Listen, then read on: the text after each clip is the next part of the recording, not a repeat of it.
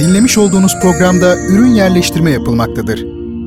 Bertan Rona ile Duyuşlar Müzik, sanat, edebiyat, dil, kültür ve hayat üzerine duymak istediğiniz her şey bu programda. Bertan Rona ile Duyuşlar her çarşamba saat 22'de Samsun'un Gerçek Radyosu'nda. Bertan Rona ile Duyuşlar başlıyor. İyi geceler, Duyuşlar programının siz değerli dinleyicileri bir çarşamba gecesi daha sizlerle birlikteyiz. Bildiğiniz üzere Duyuşlar her hafta çarşamba geceleri saat 22'de Radyo Gerçek yayınında sizlerle buluşuyor ve sanat, edebiyat, felsefe, bazen coğrafya gibi e, konuları Bertan Ronaca e, el almaya çalışıyor. Neden böyle yapıyor? Çünkü bu programı hazırlayıp sunan kişi Bertan Rona da ondan diye çok böyle tuhaf bir e, cevap vermiş oldum ama öyle yani e, efendim bu programa başlamadan önce bu bölümümüze başlamadan evvel ben sosyal medya hesaplarımızı size duyurayım. Bence hemen takip alın çünkü e, bu gece yine görsellerin ön planda olduğu bir program yapacağız. Ne demek bu? E, ilk defa dinleyenler tabii biraz yadırgamış olabilirler. Radyo programında nasıl görseller olabiliyor diye. Şöyle oluyor. E, zaman zaman bir tablonun analizini yapıyorum. Bazen e, başka şekilde işte atıyorum e, satranç şampiyonlarından bahsediyoruz, tesbihlerden bahsediyoruz. E, anlattığım şeyi görmenizi istiyorum. Orada da işte Instagram'ı kullanıyoruz doğal olarak. E, hediye kitaplarımız var. Bunların cevabını da siz e, Twitter üzerinden veriyorsunuz. Dolayısıyla sosyal medya önemli. E, Bertan Rona benim hem Twitter'da hem de Instagram'daki hesabım. Buradan e, bu iki mecradan takibi alırsanız e, beni bu geceki programımızı e, layıkıyla e, takip edebilmiş olursunuz. Öbür türlü biraz e, aslında e, sıkıntılı olur. Anlattıklarımı görememiş olursunuz ve kitap e, kazanabilmeniz için sizlere sorduğumuz soruların cevabını da verememiş olursunuz. E, zira bu soruların cevabını Twitter üzerinden doğrudan mention yazarak veriyorsunuz. Ya bu kısımdan çok sıkılıyorum ben ya. Buna bir çözüm bulmamız lazım. Nasıl olsa bunu acaba böyle spot olarak hazırlasak da otomatikman mı dönse? Yani her programın başında bu çok kötü. Ama ne yapayım mecburum yani. Dediğim gibi işte e, ben bir soru soruyorum ve sizler Twitter'da Bertan Rona hesabına mention yazarak Efendime söyleyeyim bu soruyu cevaplıyorsunuz. İlk kişi siz iseniz kitabınızı gönderiyoruz. Bu gece iki ayrı kitabımız var. iki ayrı soru yani. E, iki ayrı şans olmuş oluyor bu. Ve dediğim gibi yine Instagram'da da beni bulursanız e, anlattığım şeyleri görmüş olursunuz. O açıdan da iyi olur. Ve bir de tabii ki elektronik posta adresimiz duyuşlar.gmail.com ee, sorularınız e, buraya geliyor genellikle. Bazen bertanrona.gmail.com'a yazdığınızda oluyor. Oraya da yazabilirsiniz. Sıkıntı değil ama tabii duyuşlar e, hesabını biraz aktive etmekte fayda var aslında. Efendim e, son haftalarda biliyorsunuz takip eden arkadaşlar bilirler hep bir e, duyuruyla başlıyoruz. Ne duyurusu o? E, öğrenci kardeşlerimize yardımcı oluyoruz, olmaya çalışıyoruz. Bizler vesile oluyoruz tabii. E, burs duyurusu, burs diyelim, yardım diyelim ne derseniz deyin. Çünkü ihtiyaç sahibi öğrenciler bitmiyor. Arka arkaya biri biter, öbürü gelir, öbürü gelir. Yani her zaman olacak bu insanlar. Ee, ben de işte gücüm yettiğince sosyal medya üzerinden ya da işte radyo programı aracılığıyla özellikle radyo tabii çok etkili duyurular yapıyorum sık sık. Diyorum ki bu e, konuda yardımcı olmak isteyen varsa lütfen bize ulaşsın. Atla deve de değil böyle hani yardım etmek derken bir öğrencinin bütün masraflarını karşılamak şeklinde değil. Zaten e, oradan 3 buradan 5 bulup buluşturup birleştirerek yapıyoruz bunu. E, çorbada tuzu e, oluyor böylelikle pek çok e, dinleyicimin sağ olsunlar. E, böyle programlardan sonra ben e, efendime söyleyeyim programımı bitirip e, şeye baktığımda Twitter'a baktığımda bazen mesajlar gelmiş oluyor. E, bayağı da geldi bu aralar. İşte hocam ben de biraz destek olmak isterim diye. E, o kişiye bırakıyoruz tabii ki ne kadar olacağını, destek olacağını o biliyor. Ve e, sağ olsun insanlar dediğim gibi yardımcı oluyorlar. Biz de gayet şeffaf bir şekilde Gönderdikleri parayı alıyoruz. Her şey e, kayıtlıdır tabii ki. Dekontlar e, ortada. Daha sonra da hangi ay e, hangi öğrencimize o paranın aktarıldığını yine dekontla kendilerine iletiyoruz. Öğrencimizin bilgilerini de veriyoruz. Adını, soyadını, işte öğrenci belgesidir, telefon numarasıdır, kimlik kartıdır. İstense de istenmese de böyle. O bak yani vermemiz lazım çünkü bu işlerin şakası olmaz. E, durum böyle. Ben geçen haftalarda bu şekilde duyuru yaptığımda güzel dönüşler aldım. Bu bitmeyecek bir süreç, bir mücadele. E, bir öğrencimiz vardı. E, lisans öğrenimi boyunca biz kendisine destek e, olmaya çalışacağımızı söyledik. Oluyoruz da çok şükür bir aksilik olmadı, bir aksaklık olmadı. Her ay e, yatırıyoruz ama e, şunu da söylemek gerekir. Durumumuzu anlayın diye söylüyorum e, şeyde değil yani böyle işte 4 yıl ya lisans eğitimi işte 4 yılın tamamı da elimizde hazır değil. Yani bazen öyle zamanlar oluyor ki ay ay ucu ucuna denkleştiriyoruz. Mesela işte atıyorum hangi aydayız mesela biz şimdi. İşte Nisan bitti Mayıs geliyor. Mesela 15'inden 15'ine yatırılıyorsa işte e, belki en fazla Haziran elimizde, Temmuz elimizde. Yani tek bir öğrenci için bahsediyorum mesela. E, dolayısıyla bu işler e, sürekli olarak mücadele etmeyi, duyuru yapmayı, e, konuşmayı gerektiriyor. Sizler de bunu yapabilirsiniz. Eşinize, dostunuza bundan söz edebilirsiniz. Kendiniz yardımcı olamayacak olsanız bile mümkün mertebe fazla sayıda insana duyuralım lütfen. Hiçbir şey kaybetmeyiz. Yani şimdi bu program bitecek mesela bir buçuk saat sonra her neyse iki saat sonra. Yani bu bizim unuttuğumuz bir şey olmasın lütfen. Yani eşimiz hele hele evdeyiz yani yakınlarımızla birlikteyiz. Belli bir yaşa gelmiş e, insanlar, emekliler, gerçi Türkiye'de emeklilerin hali ortada o ayrı ama hani vardır tanıdığımız, yardımcı olabilecek olan. inanın yani ben e, mahcup oluyorum. Öğrenci arkadaşlar yardımcı oluyor biliyor musunuz? Harçlıklarından veren var. 50 lira veren oldu ya. Yani bunu özellikle söylüyorum. Altını çizerek söylüyorum. 50 lira 50 lira. Yani kabul etmek istemediğimizde de hayır hocam ben vermek istiyorum. Yani gibi bir şeyle karşılaşınca da tabii hayır diyemiyorsunuz artık bir yerden sonra. Dolayısıyla e, bizler de duyurabiliriz. E, durumu iyi olan var. Bizim söylediğimiz bir kişinin bir tanıdığı vardır belki. Yani çok önemli. O ay bir bakarsınız biri der ki ben işte ya 250 lira veriyorum bu ay filan der. Hop işte biraz daha toparlarız. Yani ben çok ünlü biri değilim. Öyle bir şey olsam hani e, duyurularım böyle çok aşırı etkili olur filan. Hani hoş ee, bazen öyle zamanlar oldu ki Twitter'da bir saatte çok iyi paralar topladığımız oldu yani. Yazdım ve hemen e, dönüş geldi. Bir saat içinde konunun bittiği oldu. E, daha sonra yani bu bir saatten sonra yazan insanlara da e, gerekli meblağ toplandı. Teşekkür ederiz diye yazmak durumunda kaldım. Düşünün yani. Hani o anlamda da etkili oluyor. Sonuç alıyoruz. Radyodan da alıyoruz ama yani ne bileyim ben İbrahim Tatlıses değilim ki böyle çok tanınan biri. Efendime söyleyeyim işte hoş onun bu işlerle ne kadar ilgisi var. Adam da günahını almayan belki çok fazla vardır. Yani bilmiyorum da hani böyle bir duyuru yapıp da böyle hemen e, işi kökten çözeyim gibi bir durum yok ama mücadeleyle oluyor. Sizleri de yardıma çağırıyorum aslında. E, bana yardım edin lütfen ve iyi bir şey yapıyoruz, kötü bir şey yapmıyoruz. Bundan daha güzel ne olabilir ki? E, durum budur yani. E, sosyal medya hesaplarımızı da söyledik. Hep Bertan Rona diye aratırsanız beni bulursunuz. Twitter'da, Instagram'da ve elektronik posta olarak Gmail'de bulabilirsiniz. Facebook kullanmıyorum. YouTube aslında kanalım var ama onu da aktive etmedim ben bir türlü. Ee, yani onu çok çok istek var. Hocam yani senin işte söyleşilerin ol, bu aralar çok olmadı gerçi. Ya bu sene az oldu. Geçen seneye kadar çok yoğundu da. Hani böyle söyleşilerin oluyor, şuyun oluyor, derslerin oluyor falan filan. Hani bunu e, YouTube kanalı üzerinden yapsam da herkes istifade etse aslında çok güzel bir düşünce. Ee, belki önümüzdeki haftalarda, aylarda beni bir böyle bir şey bekliyor. Bir taşınma gibi bir şey bekleyebilir böyle şehirler arası.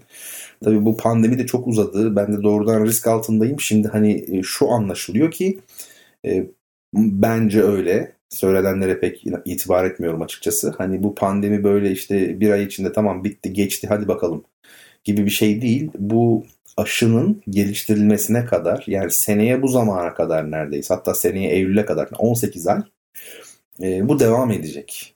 Ha, insanlar normal hayatlarına dönebilirler ama 65 yaş üstü ve benim gibi işte kronik rahatsızlığı olanlar her zaman risk altında. Bu nasıl olacak bilmiyorum. Ben ders anlatıyorum sınıfta. Öğrencilerim oluyor tabii ki konservatuvarda. Nasıl kalabalıkta ders anlatacağım onu da bilmiyorum.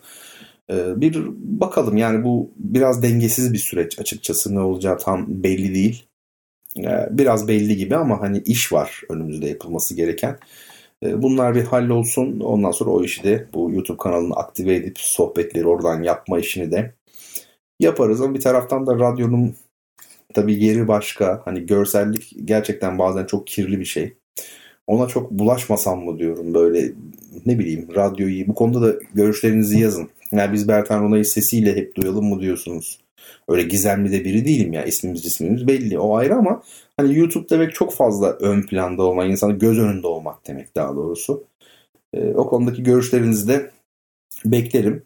E, bir başka duyuru e, mesaj yazan e, çok arkadaşım oluyor. Yani arkadaşım derken dinleyicilerimizden. Çeşitli şeyler yani şu kelimenin etimolojik kökeni nedir hocam diyenler var. Bu yazdığınızı anlamadım diyenler var. Pek çok şey var. Ben e, bazı dönemler hiç cevap veremiyorum. Böyle ayda bir toptan cevap verir gibi bir duruma düştüm ne yazık ki. E, beni bağışlasınlar. E, biraz yoğunluk e, söz konusu. E, yani inşallah şey yapacağım hepsini. Ama veririm mutlaka cevap veririm. Öyle bir özelliğim var. Bir e, arkadaşım sevgili adını da söyleyeyim Barbaros Gülümser. E, Petersburg'dan ta geçen sene bana bir mektup yazdı. Bu çok sevdiğim dost. İnanın ona cevap veremedim daha. Onun mahcubiyetini yaşıyorum. Böyle masamın üstüne koydum. Her gördüğümde hani utanayım falan diye artık cevap vereyim diye.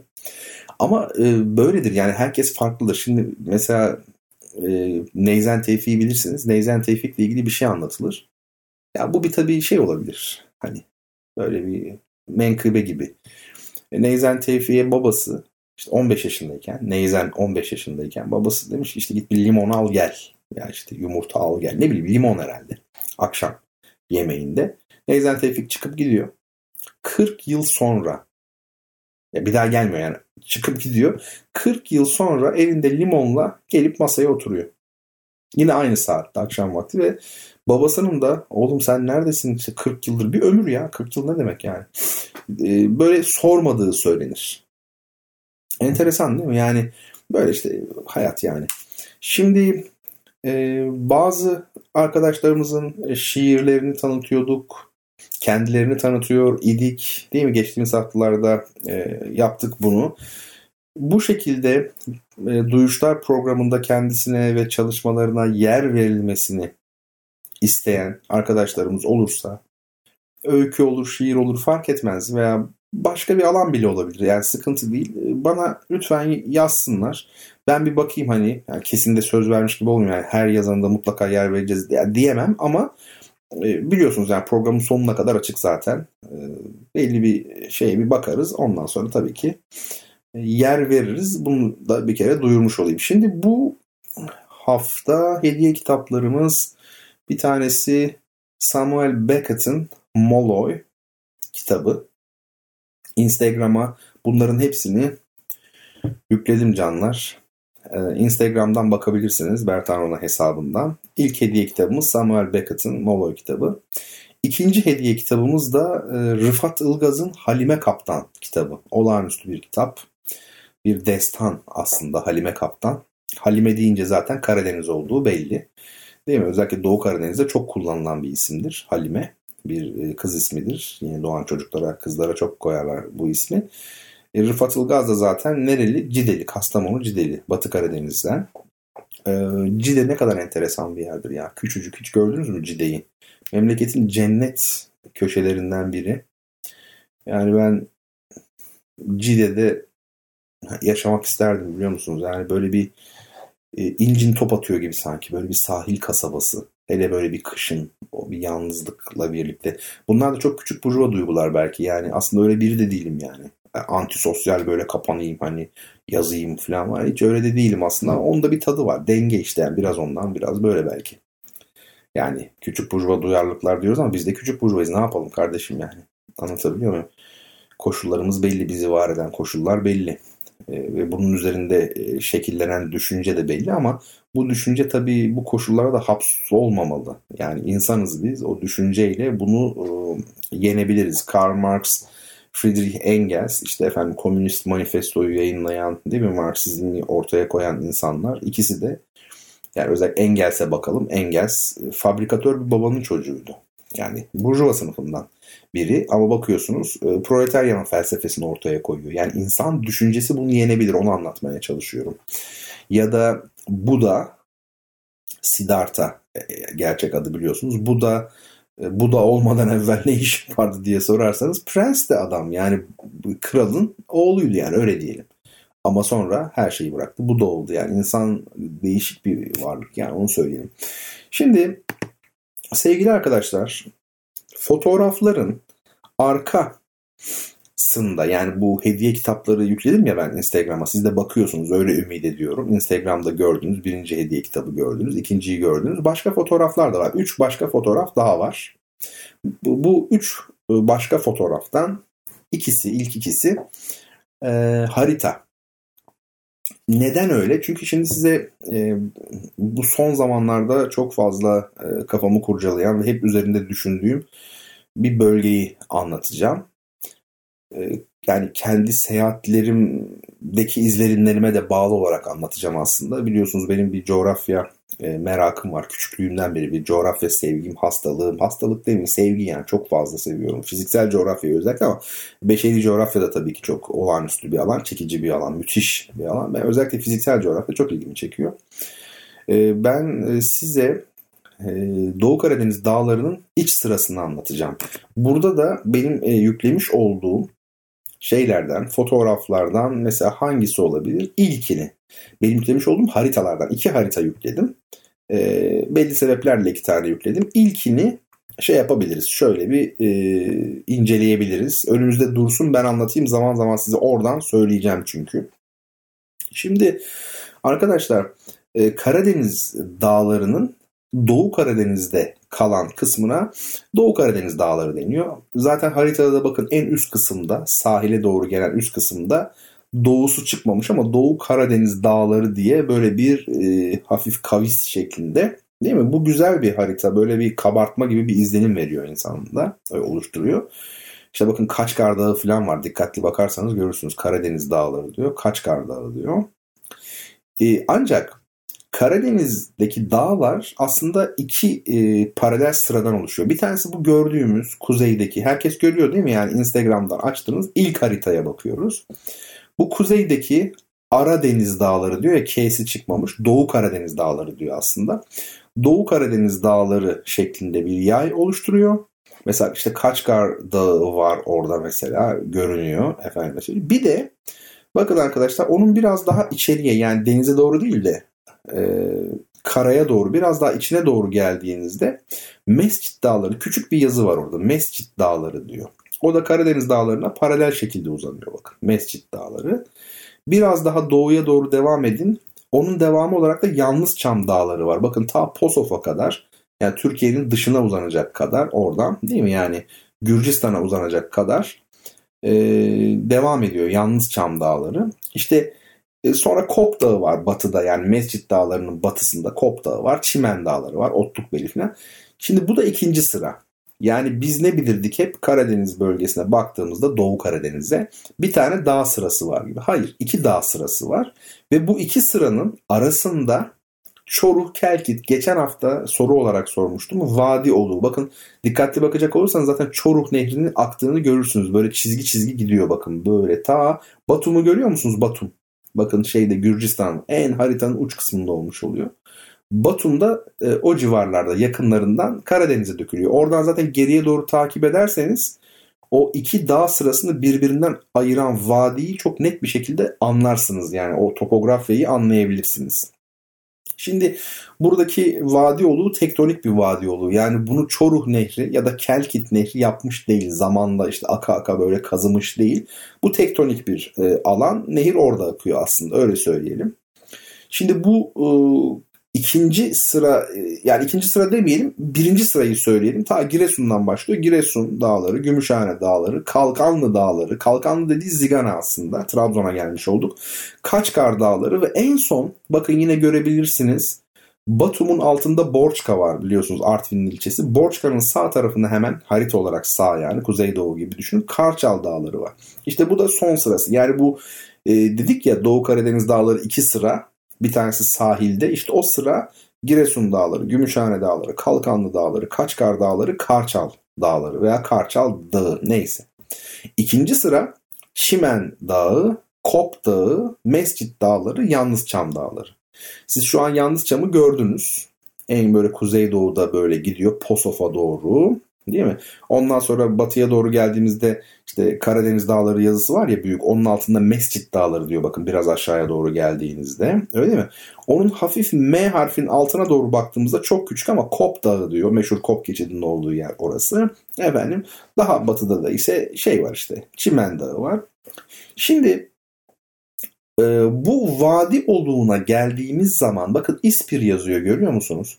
Karadeniz dağlarındaki Z harfinin altına doğru gelin. Ama biraz şeye böyle güneydoğuya doğru. Tam altı değil de Mescit dağlarının D harfinin hafif üstünde İspir diyor. İspir bir ilçe. Çok enteresan. Nereye bağlı biliyor musunuz? Erzurum'a bağlı. Ama Karadeniz bölgesine giriyor.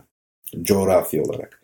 Şimdi o bölge, o Çorum Kelkit Vadi olduğu yani Bayburt'un, Gümüşhane'nin olduğu yer çok enteresan e, Karadeniz'deki bu birinci sıra dağların arkasında kaldığı için bildiğimiz o Karadeniz iklimi, Karadeniz e, tarımı, coğrafyası, yerleşmesi, kültürü falan yok. Daha değişik.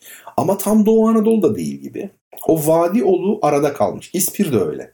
Erzurum'un ilçesi ama öyle.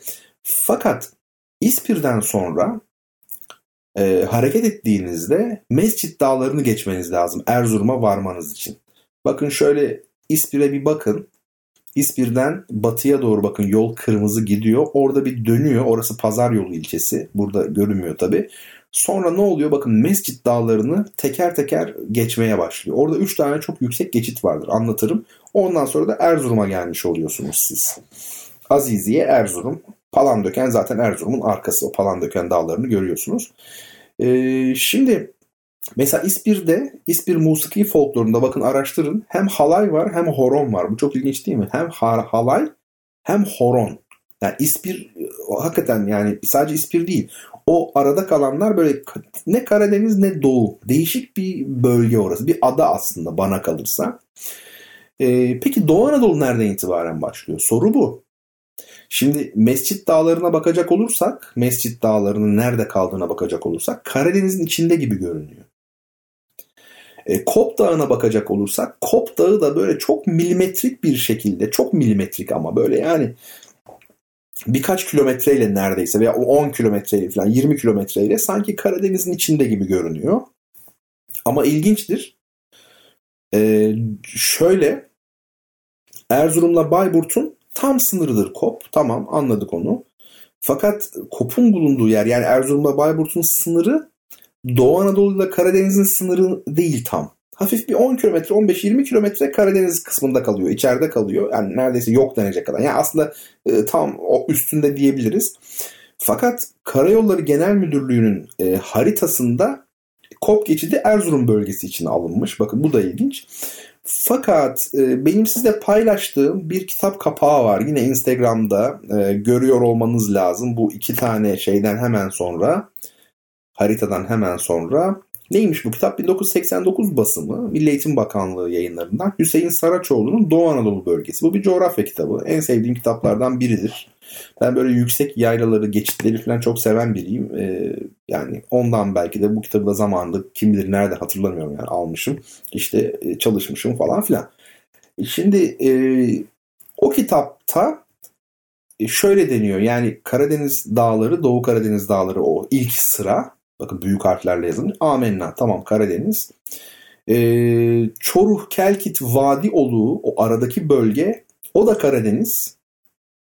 Ama artık ikinci sıra, iç sıra doğrudan Doğu Anadolu özelliği gösteriyor. Ee, şeklinde bir şeyi var. Yorumu var. Ee, ben Rize'ye şöyle bir bakın. Rize'den bakın yol e, çıkıyor. Aslında Rize'den değil. Ee, Rize'den değil. Of'tan sonra dönüyorsunuz. Bakın Of'tan sonra bir kırmızı yol var. Gördünüz mü? Rize'nin batısında Of var. Trabzon'un Of ilçesi. Rize'ye varmadan sağdan bakın Of'u geçtiniz. Sağdan içeri girdiniz. İçeri devam ettiniz, devam ettiniz. İkizdere'ye geliyorsunuz. Rize'nin İkizdere ilçesi. Sonra Karadeniz dağlarını aşmanız lazım ki İspire yani e, Çoruh, Kelkit vadi oluğuna inebilesiniz. İşte orada da zaten o dağları meşhur Ovid geçidinde aşıyorsunuz. Yani 2640 metrelik anormal yüksek bir geçittir orası. Karadeniz dağlarını aştınız İspir'e iniyorsunuz. Zaten biraz iklim ve yapı değişiyor İspir'de. Sonra batıya doğru gidiyor yol. Bakın İspir'den batıya doğru. Pazar yolu o kıvrımın olduğu yer Pazar yolu ilçesi yazılmamış burada. Sonra bakın Mesit dağların üzerine doğru çıkmaya başlıyorsunuz. Buradan net görünüyor. Yani yeşil bir alandan değil mi? Dağlık bir alana doğru görülüyor. Ve orada arka arkaya 3 tane geçidi siz geçiyorsunuz. Yani Mayıs ayında falan bile oralarda bulunsanız hep karlıdır. Gölyurt geçidi var 2380 metrelik. Daha sonra ağzı açık geçidi var 2248. Ve daha sonra da Dallı Kavak var. O da 2346 mı öyle bir şey. 3 tane e, çok yüksek geçitten geçiyorsunuz. Ondan sonra zaten Erzurum'a inmiş oluyorsunuz. İndiğiniz yerin de tabanı 1890 metre. Onu söyleyeyim. Yani indik diyoruz ama yani Erzurum o bölgenin en e, alçakta kalan ova zaten. Ova olmasa insanlar yerleşir mi? Değil mi? Mesela bakın e, ilçe merkezlerine bakın hep o dağlık yani kahverengi yerlerde değil de böyle yeşilimtırak yerlerdedir. Ova çünkü oralar. Erzurum 1890. Mesela Erzurum'un altına bakın şöyle biraz da aşağıya güneydoğuya doğru gidin. Tekman ilçesi var. Bakın o yeşil yerde değil. Ya da Tekman'dan doğuya doğru gidin Karayazı var. Karayazı Türkiye'nin en yüksek ilçelerinden biri. Bunlar 2000 metrenin üstünde yerler. 2200 yani e, Van tarafında Başkale var. 2460 metrelik rakımı var. Türkiye'nin en yüksek yerleşmesi. Yani böyle çok aşırı derecede yüksek yerler. Şimdi tabii Erzurum'dan esas işlek olan yol Rize yolu değil. Esas kullanılan yol orası değil. Esas işlek olan yol Erzurum-Trabzon yolu. Neden? Bu tarihi İpek yolu çünkü. Ve bu Erzurum'dan sonra zaten hemen Ağrı'dan ve oradan sınır kapısından İran'a geçiyor. Erzurum'a geldik. Batıya doğru döndük. Bu defa kuzeye değil. Yani şeyi düşünmeyelim. İspir tarafına diye düşünmeyelim. Havaalanı işareti var ya bakın Erzurum'da. Devam ettiniz, devam ettiniz. Sonra sağa yukarı doğru dönmediniz. Yani İspir'e gitmiyorsunuz artık Rize'ye değil. Hedef Trabzon olduğu için. Ee, sağa dönmeyip devam ettiniz. Aşkale ilçesi var bakın.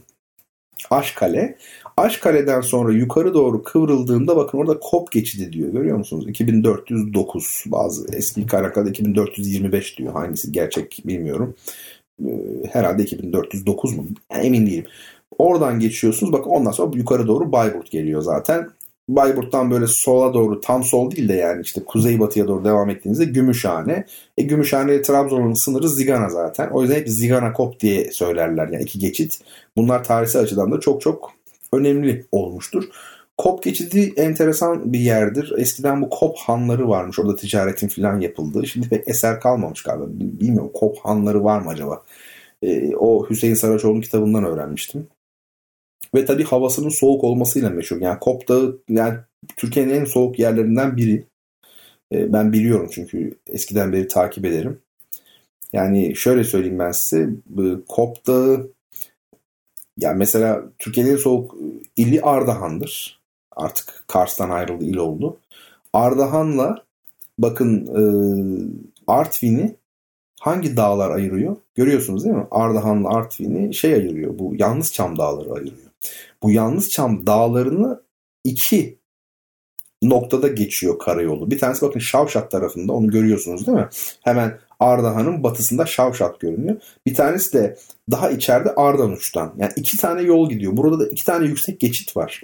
Şimdi hem Ardahan tarafı Yalnız Çam Dağları'nın zirvesi 2650 metrelik geçitler bunlar. Çok yüksek, çok aşırı soğuk yerler. Yani e, dudak uçuklatacak kadar soğuk. Ama Kop daha soğuk. Enteresan. Bugün şeye baktım bu Yakutsk diye bir yer var. Dünyanın en soğuk yeri biliyorsunuz. Ha şüphesiz eksi 40 civarı oluyor. Eksi 35-40 arası oluyor sürekli olarak. 40'ı da geçiyor tabii. Her gün öyle ama. Hani kışın. Ee, şimdi Kop tabii yazın e, e, şey yani eksi 33 derece falan oldu ama tabii Yakutsk'la hiçbir şekilde kıyaslanamaz. Yakutsk zaten Kuzey Kutup dairesi içinde gibi neredeyse. Dünyanın en soğuk noktasında yani. Şimdi biz Akdeniz ülkesiyiz. Arkadaşlar yani İtalya'yı düşünseniz İtalya gibi bir ülkeyiz ya Akdeniz ülkesi. Buna rağmen bu derece soğuk olunması e, işte rakımla ilgili, yükseklikle ilgili. E, COP mesela bugünlerde bakıyorum Yakutsk'la e, Kop arasında Kop e, kafa kafaya yani Kop bazen daha soğuk yani öyle söyleyebilirim. Biraz daha soğuk olabilir. Daha sıfırı görmedi. Eksi de hala. Onu söyleyeyim yani. Kop e, geçidinin hava durumu bakabilirsiniz. Çok güzel artık eskisi gibi değil. Yani istediğiniz her yere bakabiliyorsunuz. Çok da güzel bir harita gördüm. Uygun bir zamanında onu almak isterim ama şimdi yani bu pandemi hengamesinde biraz zor. Şey harita genel müdürlüğünün sattığı bin lira civarında bir paraya satıyorlar galiba. 3 metreden daha uzun e, genişliği de 1,5 metrelik herhalde duvara falan monte ediyor. Kabartma harita. Ama montajı kolay değil yani yapmanız lazım. Orada bir şey falan vermişler böyle. E, ne derler kullanım kılavuzu gibi montaj kılavuzu yani nasıl monte edeceksiniz. E, düşünsenize kabartma. Gerçek gibi sanki böyle kabartma şeklinde. Tabii bu bir zevk meselesi. Ben e, şu an anlatırken bile çok mutlu olduğum belli oluyor herhalde. Bu adam artık iyice gidici falan kafayı yedi falan diye düşünebilirsiniz. Bize neler anlatıyor falan. Böyle radyo programı da yoktur herhalde. Ne yapayım? Yani sevdiğim şeyi anlatıyorum işte. Sevmediğim şey samimiyetsiz mi olayım yani böyle bir sürü program var o şekilde. Hani böyle ciddi ciddi anlatıyor. Hatta okumuş oluyorlar falan. Okuyor adam. E tabi bir de şu var yani bu da bir radyo yani kamu hizmeti bir taraftan. Belki böyle ciddi olmak lazım yani dinleyiciye saygı. Öte taraftan dinleyiciye saygı ıı, şey mi yapaylıkta mıdır? Yani sorular sorular bir sürü şey. Efendim evet böyle şimdi sizi olağanüstü yani Kop'tan çok uzaklaşacağız birdenbire ama Miles Davis'in cazın efsanesi Miles Davis'in Crows diye bir e, kompozisyonu olağanüstü böyle yani gerçek caz e, tonu içinde var diyebiliriz. Bir güzel onu dinleyelim Miles Davis'imizi ve e, arkasından da çok daha değişik konularla programımıza devam edelim sevgili dinleyenlerim.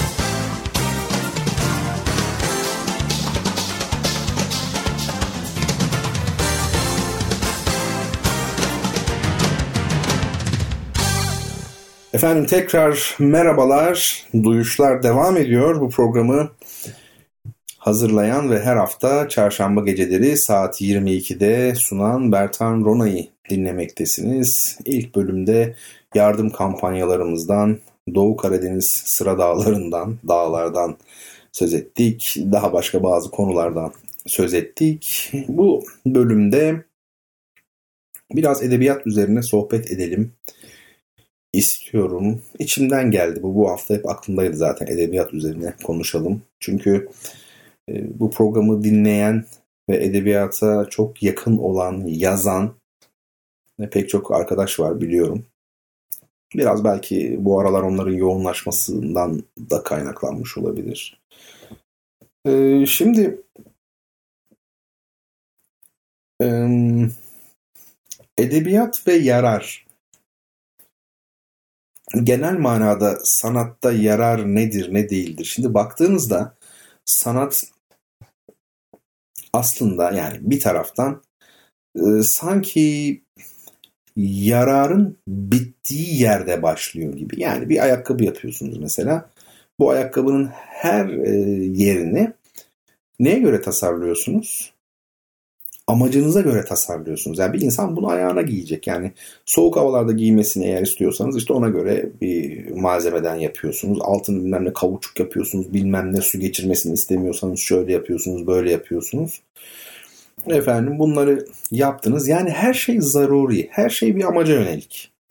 Ancak diyelim ki bunları bitirdiniz. Yani ayakkabıyı e, amacına uygun yaptınız ve tamamen keyfinize göre işte bağcık kısmını da biraz böyle süslü yaptınız. Şimdi dikkat edin o süslü kısım işlevsellikten uzaktır. Yani işlevsellikle hiçbir alakası yoktur. Hiçbir işe yaramaz o. Yaramadığı için süstür zaten. Süs. Zevkine yaptığınız bir şey. İşte sanat biraz böyle yani böyle deniyor. Pek çok düşünür böyle demiş. Mesela Aristoteles demiş ki insan bir şeyi iki şey için yapar. Ya yarar için yapar ya da zevk için yapar. Bunu daha evvel e, defaatle söylemiş olmalıyım. Ya yarar için yapar ya da zevk için yapar. Bu kısmen doğru tabii. Çünkü yarar için yaptınız, bitti. Artık süsleme aşamasına geçtiniz. Onun hiçbir ihtiyaca e, göre karşılığı yok. Yani o yaptığınız süs hiçbir ihtiyaca karşılık vermiyor. Ne sizin ayağınızı soğuktan koruyor, ne su geçirmemesini sağlıyor, ne kolay bağlanmasını sağlıyor. Atıyorum. Hani bir nesnel karşılığı yok. Bir ihtiyaca binaen yapılmış bir şey değil. Tamamen zevk. Şimdi e tabi baktığınız zaman artı değer birikimi olacak gibi yerde tarihsel süreçte mesela kentlerde artı değer birikimi olmuş. Artı değer birikimi ne demek? Şimdi siz hepiniz şehirlerde yaşıyorsunuz muhtemelen. Çok büyük bir kısmınız. Mutlaka hani kasabada köyde yaşayan da vardır ama hatta tanıdığım da var aranızda biliyorum. Ee, ama şöyle bir şey e, değil mi? Şehirlerde yaşayan büyük kısmı düşünecek olursak e, bu insanlar yani bizler şehirlerde yaşayan yani yarın ne yiyeceğiz öbür gün ne yiyeceğiz diye hiçbir kaygımız yok. Çünkü ticaret devam ediyor. Pazarlar kuruluyor. işte balık haline balık geliyor. işte et var, su var bilmem ne falan filan değil mi? İşte bu şehirde olur.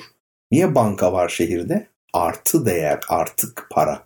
Yani insanoğlunun tüketebileceğinden fazlası var. Bir kenarda yığılmış durumda. Yani yarın da öbür günde daha öbür günde bir yıl iki yıl işte geçen bir açıklama oldu ya zaten. Tarım tamamen dursa bile 2 yıllık stok hazır. Bütün Türkiye'yi doyuracak denildi hükümet tarafından. Şimdi bu ne demek?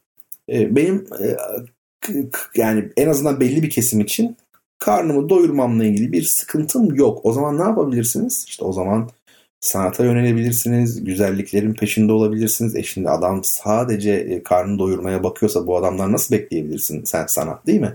Şimdi bu bir e, görüş tabii. Aristoteles böyle söylemiş. Biz şimdilik bunu bilelim. Bir adam varmış. Bu tabii bir hikaye yine, öykü. E, mesel yani. Kıssadan hisse gibi oluyor ya bazen. İşte e, Halife Harun Reşit'te getirmişler adamı. Demişler ki ya e, size birini getireceğiz. Bu inanılmaz bir adam. Ne özelliği var? Valla anlatılacak gibi değil demişler. Bir getirelim de siz görün. Bunu da anlattım daha önce. Efendim e, adam geliyor Yap bakalım diyorlar gösterini. Adam bir çuvaldız dikiyor. Ondan sonra uzağa gidiyor böyle bir 20 metre falan uzağa gidiyor. Elde de dikiş iğneleri var. 100 tane. Şöyle dikiş iğnesini nişan alıyor. Atıyor. çuvaldızın deliğinden geçiriyor 20 metre mesafeden. Bir daha atıyor bir daha. 100 tanesini atıyor %100. 20 metre mesafeden 100 tane dikiş iğnesini de ileride yere sapladığı çuvaldızın deliğinden geçirmeyi başarıyor. Tabi inanılır gibi değil yani bu. E, Halife Harun Reşit de bu adama diyor 100 altın verin diyor benden. Yalnız diyor gitmeden önce diyor 100 tane sopa atın. Öyle gönderin. Tabi tahmin etmişsinizdir. İşte soruyorlar niye e, efendim diyorlar. 100 altın çok şey için diyor. Bu kadar imkansız bir şey yaptığı için. 100 sopa da belli. Bu kadar aptalca bir işte uğraştığı için. İşte yarar meselesi. Tabi eskiden biraz daha farklıydı belki benim yazdıklarım. Kendime bakıyorum da kalemim böyle çok büyük edebiyatçı gibi konuşmayayım ama Hani mesela İstanbul Koşukları diye bir kitabım var. O şimdi İstanbul'u izliyorum ağzım açık diye çıkacak inşallah olursa. O orada mesela çok daha bohem bir adam var. Yani çok daha bireysel görünüyor. Ama dikkat edin bireysel görünen metnin e, aslında çok daha fazla toplumsal vurguları da olabilir. Yani çok daha fazla toplumsal eleştirileri de olabilir. Yani o görüntü de yanıltmasın. E, ama yani sonuçta e, sosyalistler e, eleştirel yaklaşırlar bu topluma ama anarşistler de eleştirel yaklaşırlar. Ama anarşistler çok daha bireycidir e, sosyalistlere göre. Örnek olsun diye söylüyorum. Dolayısıyla e, mesela o metinler biraz daha bireyci metinler ama şunu da düşünmek lazım. Edebiyatın şüphesiz bir toplumsal fonksiyonu da olmalı, bir görevi olmalı. Yani sadece e, deşarj olma amacıyla yazamazsınız. Ha sanatçı bazen bunu hesap etmez. Yani edebiyatçı diyelim daha doğrusu sanatçı demeyeyim. Edebiyatçı bunu hesap etmez. E, çoğu kere içindeki o sesi duyarak yazar. Ama sonuçta çıkan önemlidir. Yani bilinçli yazmış, bilinçsiz yazmış. Çıkan ürün önemli. Ne olduğu önemli. Şimdi bir de edebiyatın tabii toplumsal yönü deyince istenmeyeni duyurmaktır biraz edebiyat. Yani malumu ilam e, bilineni bildirmek bir tarafta, bir tarafta da istenmeyeni duyurmak. Şimdi ne demek bu istenmeyeni duyurmak? Yani hani gazetecilerin söylediği bir söz var ya bir Amerikalıya mı ait siz e, bulup yani bana şey yaparsınız onu söylersiniz kime ait olduğunu. Ee, çok güzel bir söz. Kimileri kimi şeylerin bilinmesini istemez. İşte bunlara haber denir. Bu şeylere haber denir diyor. Soru şey bu bir gazetecinin sözü. Yani bazı insanlar tabi burada şeyleri kastediyor yani devletleri işte güç sahibi olanları. Bazı insanlar bazı şeylerin bilinmesini istemez. Bunlara haber denir. Hani tartışılıyor şu haber mi değil mi? Şu haber yapılmalı mı yapılmamalı mı? Ya rahatsız ediyorsa iktidarları bu haberdir zaten. Anlatabiliyor muyum? Şimdi bu söz bunu vurguluyor. Şimdi istenmeyeni duyurmak yani bu tabi gazetecilikten bir örnek ama edebiyatta da aslında e, biraz öyle. Bu bazen hani Kafka'nın davasındaki gibi veya e, dönüşümündeki gibi biraz böyle e, üstü örtülmüş olabilir. Sembolist, alegorik bir şekilde anlatılmış olabilir. Ama aslında e, toplumun bilmek e, istemediği yani kulakların tıkadığı gerçeklerin dışa vurulmasıdır. Toplum böyle bir şeydir. Bakın çok enteresan. Şimdi mesela Türkiye'de bir Osmanlıcılık e, modası var. İşte Osmanlı'ya dair kitaplar inanılmaz derecede arttı, basılıyor, diziler çekiliyor falan filan değil mi? Bu bir olgu, bir realite. E, şimdi ama tarih bilinci bakıyorsunuz, tarihe bakıyorsunuz. Hani normal tarihe baktığınızda tarih bilincinin e, bozulma dönemlerinde ortaya çıktığını görüyorsunuz. Mesela e, bu da çok basit. İnsan içinde yaşadığı toplumdan mutsuzsa, umutsuzsa, bu toplumda acı çekiyorsa, sıkıntı çekiyorsa ya geçmişe bakar ya ütopik bir gelecek tasarımı oluşturur. Ya kırlara gider. Öyle değil mi? E şimdi romantik döneme bakıyorsun. Romantizmin bütün akımları bunlar işte. Historizm yani tarihçilik, fütürizm, gelecekçilik, işte Wagner operaları, mitolojizm ya da işte Schubert'teki e, pastoralizm. Çünkü İnsanlar yaşadıkları kentten mutlu değiller, ortamdan neye kaçıyorlar? Kırlara kaçıyorlar, köylere kaçıyorlar. Yaşadıkları çağdan mutlu değiller. 19. yüzyıl böyle. Neye kaçıyorlar? Tarihe kaçıyorlar. Mesela Bach ne zaman keşfedildi? Romantik dönemde keşfedildi. Çünkü insanlar geçmişe bakmaya başladılar. Tıpkı bunun gibi şu an Osmanlıcılık varsa işte insanlar hani böyle işte ecdadımız işte mehter marşı hani ver mehteri falan diye bir şey varsa insanlar böyle e, duygulara kapılıyorlarsa bu sizi hiç yanıltmasın. Alttan alta aslında içinde bulunduğumuz andan yaşadığımız hoşnutsuzluğun da sonucudur. Hani bir şey var ya söz hani peşinden gelenlere dikkat et. Seni e, takip mi ediyorlar, kovalıyorlar mı bilemezsin. Seni takip edenler öyle bir an gelir ki bir anda kovalıyor olurlar. Şimdi bunun gibi yani baktığında ilgi çok arttı. Ama işte diyorum size romantik dönemde 19. yüzyılda da geçmişe ilgi artmıştı. Bunun sebebi de az önce söylediğim şeydi. E, o bakımdan hani biraz şey istenmeyeni duyurmak dedim ya. Hani Kafka mesela çok tedirgin bir adamdı. E, yani edebiyatçılar hep tedirgindir. Geleceği deki yani bir Cassandra gibi bir çeşit kötü şeyleri yani kahin gibi görürler. E, bu da çoğu kere istenmez. Yani bir ülkedeki bir iktidar işler kötü gittiğinde mesela Hitler'i düşünelim. Adolf Hitler'in e, stratejisinin başarısızlıkla sonuçlanacağı, yaptığı işlerin yanlış olduğu ya da onları da geçin. Mesela diyelim ki 2. Dünya Savaşı'nın herhangi bir cephesinde, herhangi bir çatışmasında e, diyelim ki Hitler o çatışmayı kaybetti. Yani şeyi kaybetmedi, harbi kaybetmedi, muharebeyi kaybetti. Yani o, o çarpışmayı kaybetti. Şimdi bunu mesela gazeteci yazsa kaybetti diye Hitler buna bozulurdu. Yazmayacaksın. Yani olanı da yazmayacaksın. Hep iyi gibi göstereceksin değil mi? Yani ama bazı şeyler işte duyulması istenmiyor ama duyurulması da lazım. Mesela bir fare öldürmüş bir tane Arnavut.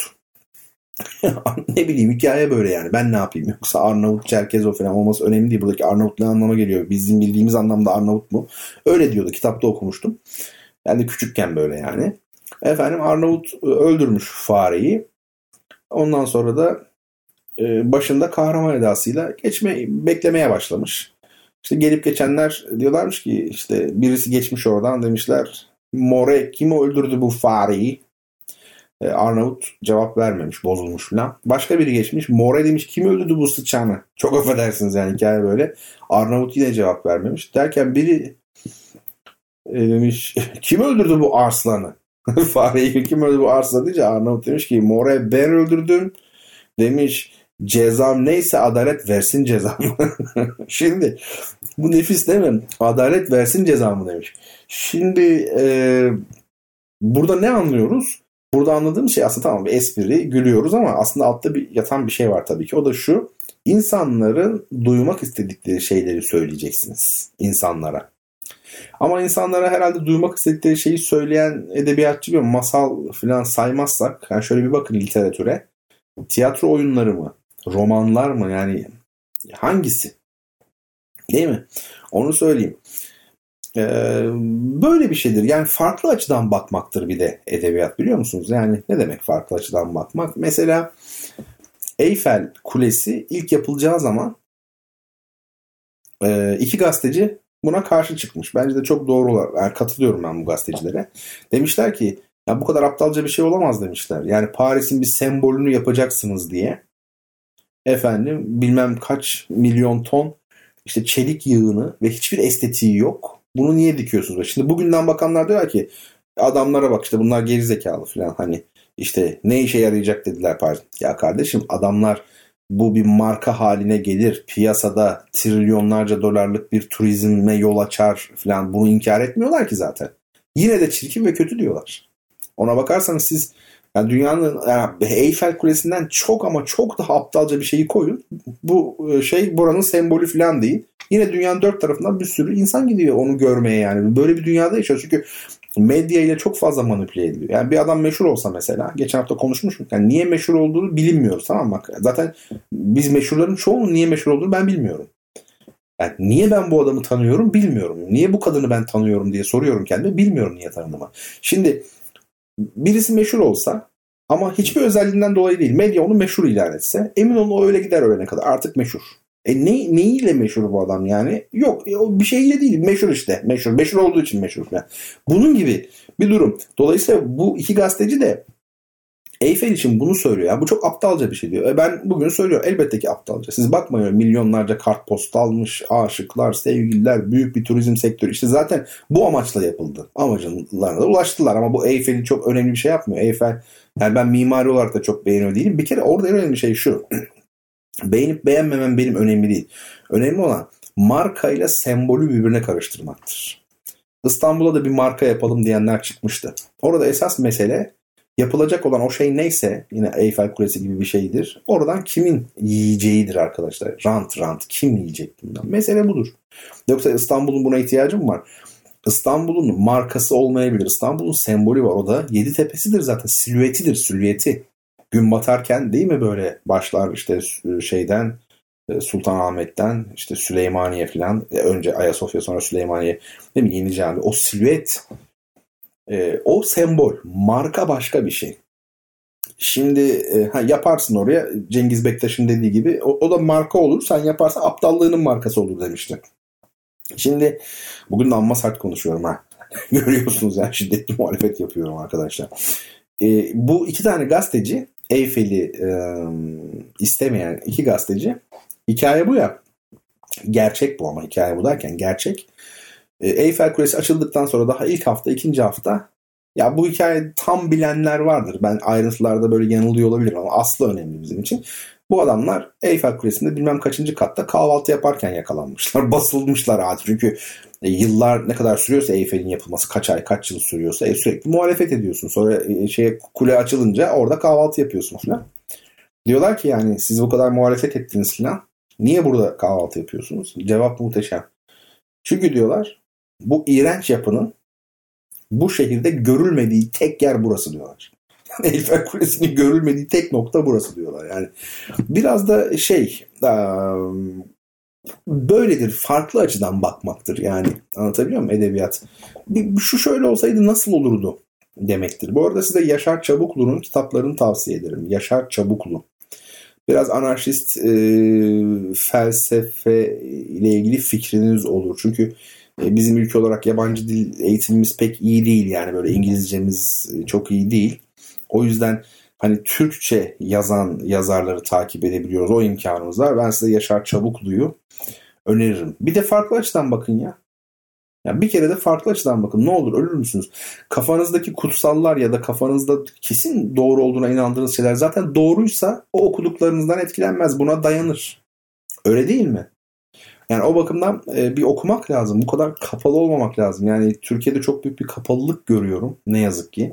İnsanlar kendi düşündüklerinin doğru olduğundan o kadar eminler ki her şeye kendi e, perspektiflerinden bakıyorlar. Kendi inandığı %100 doğru. Bütün dünya öyle olmak zorunda. Ya arkadaşlar biz 80 milyonluk bir ülkeyiz. Dünya nüfusu 8 milyar. Ya yüzde biri yüzde biri.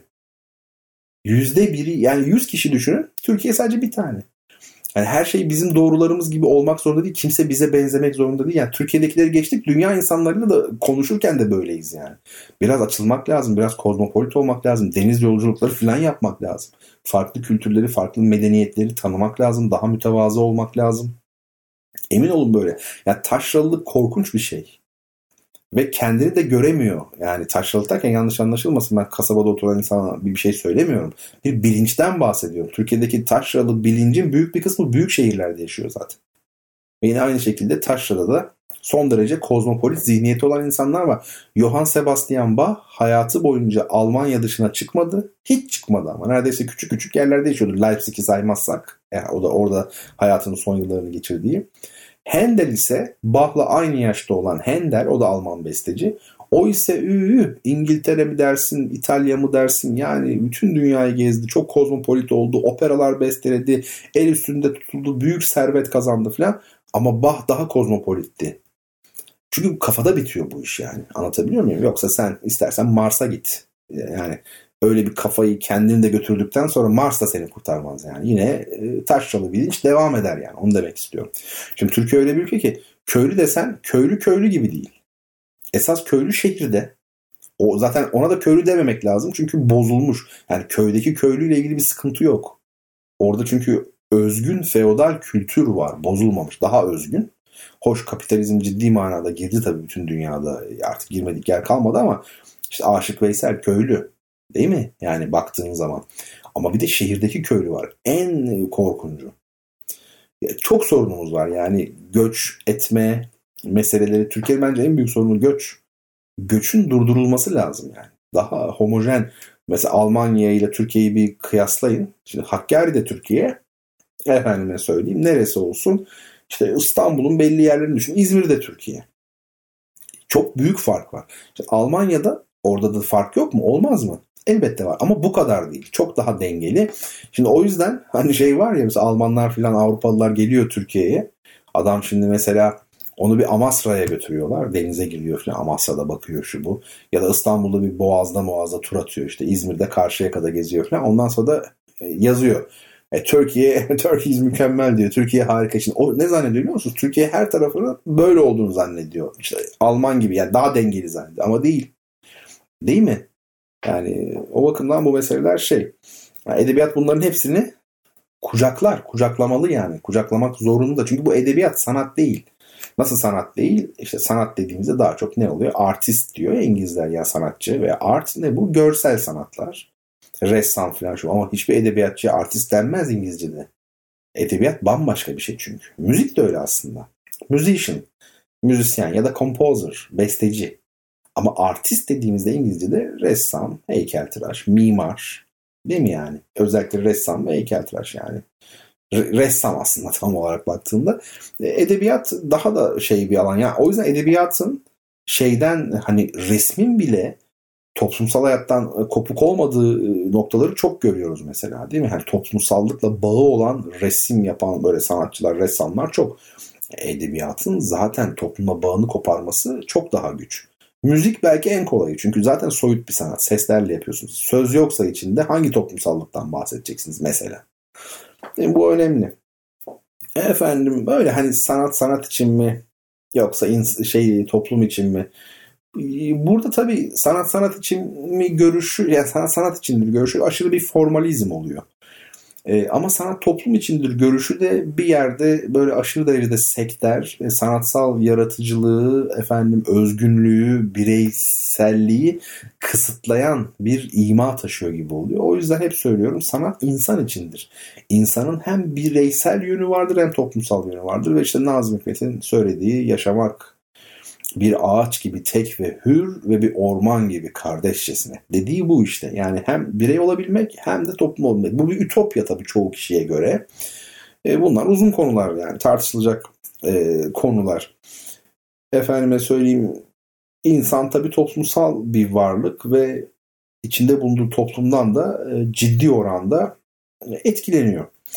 Size bir kitap tanıtacaktım. Ben o kitabı da şöyle bir tanıtayım. Ee, Hz. Muhammed ve Arap İslam kültürü dönemi. August Babel'in kitabı. Hz. Muhammed ve Arap İslam kültürü dönemi. Ben şimdi bu kitabı bir alayım elime. Çünkü bulunduğum noktada değil. Onu yanlışlıkla kaldırdım. Bir bulayım hemen geleyim. E, radyo yayınında dinleyici bekletmedi herhalde ilk oluyor. Böyle bir rezillik görülmedi. hemen geliyorum. Evet. Geldim ama çok da bekletmedim yani. Öyle değil mi? Şimdi Instagram'da yine e, görüyor olmalısınız. Bunu da yükledim. Altıncı resmimiz bu. E, kitabın kapağı. E, bu hangi yayın eviydi? Bordo Siyah yayın evi. E, August Babel Hz. Muhammed ve Arap İslam kültürü dönemi. Şimdi arka tarafında kitabın yani arka kapakta yazan yazıyı ben size okumak isterim. Arap İslam kültürünü uygarlaşma sürecinin özellikle Batı dünyası için önemli bir halkası, ilk çağ kültür ve uygarlığı ile Rönesans Avrupası arasında bir köprü olarak değerlendiren Bebel, 19. yüzyıl Avrupa'sının hak, adalet, eşitlik anlayışının 13. yüzyıl Arap İslam düzeyinin gerisinde kalışına dikkati çekiyor. Doğu-Batı İslam-Hristiyan karşıtlığının körüklenen yapay gerginlik ve ikilemlerin sık sık öne çıkarıldığı günümüzde sadece İslamiyet'e değil bütün büyük tarihsel dinlere bilimsel bir yöntemle nesnel, ön yargısız bakmanın zorunluluğuna alçak gönüllü ama yetkin bir örnek olan bu klasik metin her yönüyle güncelliğini koruyor. İlk çağ kültür ve uygarlığının sentezi olarak İslamiyet. Evet. Bu kitabı ne zaman aldım hatırlamıyorum. Kütüphanemden bir kitap. 2,5 milyon yazıyor arkasında. 2 milyon 500 bin TL diyor. Çok enteresan. Arkada böyle ilginç bir şeyler var. İşte barkod var, şu var. Bu Türkiye Cumhuriyeti Kültür Bakanlığı'nın bir şeyleri var böyle. Ne deniyor bunlara? Böyle çevirdikçe renk değiştiriyor ya böyle ilginç. Ee, Bebeli bilir misiniz bilmiyorum e, Marksist e, edebiyat açısından, Marksist literatür açısından önemli bir isimdir. Bilenler bilir. O bakımdan onun e, Hazreti Muhammed'i ve özellikle de Arap İslam kültürünü değerlendirmesi önemli istifadeye şayan bakmak lazım. Ne e, söylemiş August Bebel e, okumadan bilemeyiz çünkü bu kadar e, basit. Bazı insanlar okumadan biliyor. Onlara hayranım yani. Ben de okumadan bilirim de benimki başka bir kategori. O başka bir şekil yani. E, burada bahsettiğim o değil. Hani okumadan bilmek böyle şey e, hani okumadan eleştiriyor. Onu demek istiyorum. E kardeş okudun mu falan? Yok okumadım diyor. E tamam o zaman ne diyelim yani. Şimdi hadi gelin sorumuzu soralım. İlk sorumuz gelsin. E, bu sorunun hediyesi Samuel Beckett'ın değil mi? Molo kitabı. Evet. İlk sorumuz geliyor. E, Twitter üzerinden Bertan Rona hesabına mention yazıyorsunuz. Yazan ilk kişi siz iseniz kargonuzu gönderiyoruz efendim. Soğuk Savaş yıllarında Amerika Birleşik Devletleri tarafından Sovyet Sosyalist Cumhuriyetler Birliği topraklarında casusluk yapmak amacıyla tasarlanan, gövdesinin %85'i titanyumdan oluşan ve ses hızının 3 katını bulan süratiyle bütün zamanların en hızlı uçağı, savaş uçağı olarak değerlendirilen uçağın adı nedir? Bütün zamanların en hızlı uçağı casusluk amacıyla Soğuk Savaş yıllarında tasarlanmış ve şimdi olağanüstü bir caz kompozisyonuyla sizleri baş başa bırakıyorum. Tuna Ötenel'den For Lucky.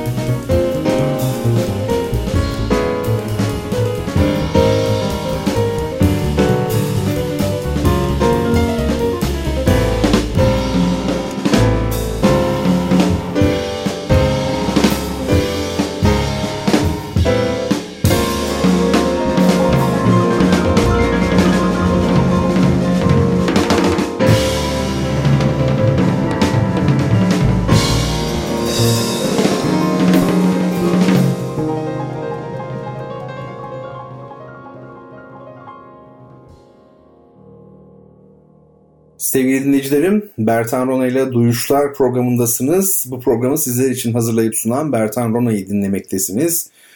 Müzik, edebiyat, sanat, felsefe, dil ve kültür üzerine bir program arıyorsanız işte o programı buldunuz. Efendim, e, evet çok mu alaya alıyorum her şeyi bilmiyorum ama bazen hayat e, çok ciddiye alınacak bir şey değil gibi geliyor. Bazen de e, bu hayattaki en önemli şey hayatın kendisi en ciddi iş budur diye düşünüyorum. Ee, ne yapalım yani bizim programımızda bu konuları ele alıyor yani ama hani tematik olarak bu pro, bunları ele alacak falan öyle bir kuralımız olduğundan değil. Yani işte mesela bu hafta beni şey Karadeniz sıra dağları heyecanlandırdı. Doğu Karadeniz dağları. Ben de onu anlattım yani. Böyle. Bazen sizleri düşünüyorum. Diyorum ki ya şunları şunları anlat iyi olur. Hani insanlar yararlansınlar. Ee, bazen kendi istediklerimi anlatıyorum ama çoğu zaman zaten bunlar birleşiyor. Öyle hissediyorum. Yani çok az radyo programcısı herhalde böyle bir şey yapabilir. Düşünsenize yani canı sık adam şey Doğu Karadeniz dağlarını anlatacağım falan şurada. Yani ne bileyim anlatmazlar yani. Çünkü kimse dinlemez yani. Ben de diyorum ki nicelik yani hakikaten önemli değil yani. Beni bir kişi bile dinlese ama gerçekten e, yararlanarak, isteyerek ya, o bana yeter. Çünkü radyo programı olsa da olmasa da ben bunları kafamın içinde zaten sürekli yolda yürürken başka zamanlarda bunlar var yani. Sadece hani şey gibi düşün yani içimde zaten bu tınlıyor var ben sadece ağzımı açıyorum ve dışarı çıkıyor gibi bir şey oluyor neredeyse yani. E sizler dinlediğinize göre sıkılmıyorsunuz demek ki ne yapalım. Peki şimdi efendim devam edelim kaldığımız yerden. Ee, tesbih dosyamız devam ediyor sevgili dostlar. Vazgeçmeyeceğim. Tesbihi devam ediyorum. Yani o malzemeler en azından bitene kadar. Şimdi fosil yani tesbihin malzemeleri ne olabilir? İşte fosil malzeme. Bu nedir? Özellikle iki tanesi. Bir tanesi tabii kehribar, tesbihin şahı. Öbürü de tesbih yine padişahı olan oltu taşı. Gerçek Erzurum oltu taşı ama bu Gürcistan oltusu falan Rus oltusu dedikleri değil. O, o da bir çeşit oltu taşı ama o daha farklı. Yani daha üst katmanlardan mı alınıyor? Yani daha yapısı farklı. Gördüğünüzde de anlarsınız zaten Erzurum oltusuyla arasındaki farkı. E, fosil e, malzeme bunlar. Bitkisel vardı. Niye bitkisel diyorduk da ahşap demiyorduk? Çünkü kuka gibi meyveden yapılanlar da var veya tarçın gibi, zencefil gibi ağaç olmayanlar da var. Yani bitkisel ürünler demiştik. Onları tanıdık. Şimdi de e, bu hafta doğal taşlardan yapılan ürünleri tanıyalım istiyorum. Ben yine e, bir hayli şey yaptım. E, resim yükledim Instagram'a. onları takip etmezseniz hiçbir anlamı olmaz tabii ki bu anlattıklarımı. Onu size söyleyeyim. Şimdi affedersiniz taşlar biliyorsunuz kıymetli taşlar var bir de yarı kıymetli taşlar var. Kıymetli taşlar mesela zümrüt, işte hepiniz bilirsiniz yani yakut, elmas. Elmas taş değil gerçi de yani yakut, zümrüt, safir mesela. Yani bunlar kıymetli taşlar. Ama mesela kaplan gözü var. Yarı kıymetli. O da kıymetli de yani bir yakut gibi değil. Ametist var. Ve bunların hepsinin ayrı ayrı özellikleri var arkadaşlar. Bu taş meselesinin biliyorsunuz bu bir bilim yani. Bunun hastaları var yani. Çok acayip. Kitaplar yazılıyor bu taşlarla ilgili. Şimdi bu tesbih yapımında kullanılanlar tabii ki yarı kıymetli taşlar. Yani şimdi adam yani işte kehribar tesbih çok değerli, çok pahalı falan mesela. Adam diyor ki benim tesbihim, bende öyle bir tesbih var ki diyor çok daha pahalı. E olur tabii yani elmastan da tesbih yaparsın. Elmastan bayağı bildiğin yuvarlak habbeler, taneler e, oluştur. Efendime söyleyeyim. Onları tak tesbih yap. E, elmastan benimki 1 milyon lira. Yani 1 trilyon eski para. E tabi olur çünkü elmastan yapıyorsun. Yani yakut malzemenin kıymeti. Şimdi onlardan değil de tabii ki tesbih yarı e, kıymetli dediğimiz ama yine çok kıymetli olan taşlardan yapılıyor. Mesela ilki hemen sizler de anlayacaksınız. İlk fotoğrafa şöyle bir bakalım. Ben size anlatayım. Bakın bu küre kesim bir akik. Akik taşı bu. Çok güzel bir taştır akik. Yani e, hoştur, çekim lezzeti de vardır. Bakın e, küre kesim işte orijinal yani akik farklı renklerde olabilir ama bu en çok e, bilinen rengi kırmızı. Bakın bu kırmızı tanelerin arasında böyle bilezik gibi böyle halka gibi bir şey. Onlara durak deniyor. Yani değil mi? 11 e, habbede 11 tane de bir durak oluyor. Bu çok güzel gümüş bakın şu uç kısmı imamesi olmuyor genellikle bu tip tesbihlerin. Daha ziyade yine onu da böyle habbeden yapıyorlar yani imame yerine. Bakın uzuyor devam ediyor ve ucu püsküllü böyle kazaz gibi gümüş bu ya 925 ayar ya 1000 ayar bir gümüş. Çok zarif şık bir tesbih bakın görüyorsunuz öyle değil mi? Kırmızı renk taşları da çok güzel bu akik. Şimdi akik Ha bu arada şunu da söyleyeyim ben geçen hafta da söyledim, önceki hafta da söyledim. Ben bu görselleri e, Google'a giriyorum, yazıyorum. Çıkan site hangisi ise e, oradan alıyorum. Burada herhangi bir ne bir reklam var, hiçbir isim söylemiyoruz. Efendime söyleyeyim. Ne olumlu bir şey var satıcı için ne olumsuz bir şey var. Aslında olumlu bir şey şu var. E, bu tasarım tanıtılmış oluyor isim vermeden. Yani siz bunu bulursanız şeyde Google'da mesela o anlamda bir reklam gibi ama reklam değil aslında isim de verilmiyor. Ben sadece e, tesbihi yani şu gördüğünüz tesbihi değil akik olanı tanıtmak istiyorum. Bundan başka e, onlarca yine akik tes, tesbih vardır şeyde internette yani. Ben ilk önüme gelene Google'a yazıyorsun zaten çıkanı söylüyorum. Çok zarif bir tesbih. Bunlardan yalnız aldığınız zaman bakın bu parlak taş kısmı var ya hani imameden sonra geliyor. En uç değil de uçtan önceki yer var ya böyle bir kelepçenin içinde gibi bir hapis bir yerde. Onlar düşebiliyor. Ona dikkat edin alırsanız. Yani onu ya sağlam yapacaklar. onun düşme ihtimali var. Akikten çok güzel. Şimdi bu taşların çok güzel e, tabii özellikleri var. Ya bunlar çok bilimsel şeyler mi bilmiyorum zannetmiyorum ama şöyle diyor mesela akik taşı ile ilgili işte bu taşlarla ilgili kitaplarda hep yazan şeyler işte insan vücudunun böyle gergin bölgelerine aynı böyle termofor uyguluyormuş gibi sıcaklık hissi veriyor, gevşetiyor, rahatlatıyor. Güç ve keyif veriyormuş. Yani akik taşı tesbih değil sadece. Yani yanınızda akik taşı biliyorsunuz kütle olarak da e, kabaşon veya hani kütle olarak da satılıyor bunlar. Böyle bayağı şey alıyorsunuz. Akik taşı alıyorsunuz yani. Küçük bir silgi boyutunda mesela. İlkokul öğrencilerinin silgileri var ya onun gibi. Efendim yanınızda taşıyabiliyorsunuz. Kolye yapanlar var. E, güç ve keyif veriyormuş taşıyan kişiye. Enerji veriyormuş. Fiziksel canlılığı arttırıyormuş. Tembelliği önlüyormuş. Nasıl yapıyorsa. İnsanın kendine güvenini arttırıyormuş. Olayların iyi yönlerini görmenizi sağlıyormuş. Burada biraz uçmuşlar bence yani. Bir taş nasıl yapsın olayların iyi yönlerini? Belki de öyledir vallahi bilmiyorum yani. Olumsuz duygulardan korur. Bu mesela akik taşının özellikleri. Yani bunun dediğim gibi bilekliği oluyor, kolyesi oluyor.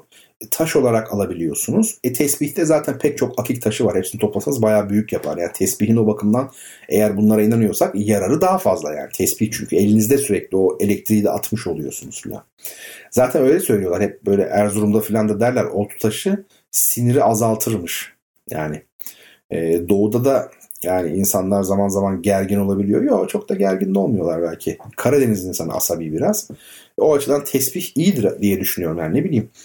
Şimdi bir sonraki e, fotoğrafımıza bakalım. Bakabiliyorsunuz değil mi şeyden Instagram'dan.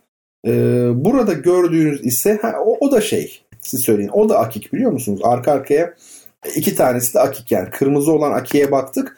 Demiştim ya size farklı renkleri var. Bakın bir sonraki hani böyle gümüş püsküllü tuğra var böyle üstünde. O da akik. Akik taşının böyle renkleri de var. Neden böyle biliyor musunuz? Renk farkı oluyor. Çünkü bu taş kütle halinde çıkıyor ve damarlı böyle hareli. Yani tek böyle az önceki gibi kırmızı bir renk değil. Farklı e, tonları var. Kırmızı başlıyor böyle turunculaşıyor, kahverengi siyah kaçıyor falan. Mesela az öncekini kırmızı yerinden yapmışlar. Belki o daha makbuldür. Bunu mesela farklı farklı tonlardan yapmışlar. Bu da çok güzel mesela bakın. Öyle bir bütünlük oluşmuş ki yani. Gayet e, tasarımı çok güzel. Harika bir tesbih. Bir sonrakine bakalım. Bir sonraki tesbih o da çok hoş. Sarı renk. Değil mi? Durakları çok böyle zarif, yakışmış, hareli bir sarı kazaz işlemeli. Ucu püskülü kazaz bakın görüyorsunuz değil mi? En iyi kazaz Trabzon'da yapılıyor demiştik. Trabzon'da ustalarımız var bunu yapan. Şimdi bu tesbih arkadaşlar sedef. Evet bu da sedef taşından yapılma bir tesbih. Bir bakalım mesela sedef taşının özellikleri toprak enerjisini bedene verir ve vücutta dinçlik oluştururmuş. Kansızlığa iyi gelen sedef taşı kan yapımına da yardımcı olurmuş. Böbrek, karaciğer, mide, bağırsak, dalak ve e, mesena yazmışlar. Mesane herhalde hastalıklarına karşı yararlıdır. baş dönmesine iyi gelir. Çevredeki insanlara olumlu yaklaşmanızı sağlar. Valla ben öyle insanlar tanıyorum ki sedef taşından artık seni üzerine bindirse 500 kilo taşısa o adamlara olumlu bakamazsın. Güç ve cesaret taşı olarak da bilinen sedef taşı bedendeki toksinleri temizler. Bakın bu da ilginç yani. Sedefi yanınızda taşırsanız böyle oluyormuş. Dediğim gibi yani bunlar böyle bilgiler. Ama yani taşlarla ilgili ciddi araştırma yapmak başka bir konu. Tasarımı çok hoş değil mi? Zaten bu taş tesbihler arkadaşlar çekmekten ziyade tasarım açısından yani koleksiyonlarda bulunsun diye. Çünkü baksanıza şu tasarım ne kadar güzel. Yani çok hoş, zarif. Bunlar tabi usta işçiliği değil, atölyede yapılıyor. Efendime söyleyeyim. O anlamda çok bir şey beklememek lazım. Bunlar çok pahalı yüzük şey e, tesbihler değil. Yani 200 lira yoktur bunlar. Aşağı yukarı işte e, taş çatlasa yani 150 falan. Ne bileyim 200. E, bunlar bakımdan böyle koleksiyonlarda çok e, ama niye yer almasın? Ben şeyden çok rahatsız oluyorum. Hani bazen böyle deniyor ya işte. Ben de gerçi söyledim ama ben o anlamda söylemedim. Hani işte 2-3 e, tane tesbih alan, işte ucuz ucuz tesbihlerden alan benim koleksiyonum var diyor. Şimdi kasıtlı yapıyorsa o koleksiyon değildir. Ama şimdi şöyle de bir e, faşizan yaklaşıma da gitmemek lazım. Yani hani abi bu şey sayılmaz işte koleksiyon sayılmaz. Koleksiyon için en az işte 10 bin liralık tesbihler olacak hepsi falan filan. Ya bir çocuk şimdi e, bayağı bildiğimiz küçük çocuk veya bir üniversite öğrencisi maddi durumu iyi olmayan yani bir koleksiyon yapsa parası tabii ki yok ne yapacak mesela ucuz ucuz alsa mesela 20 tane 12 tane koleksiyon değil mi diyeceğiz yani öyle saçmalık olur mu?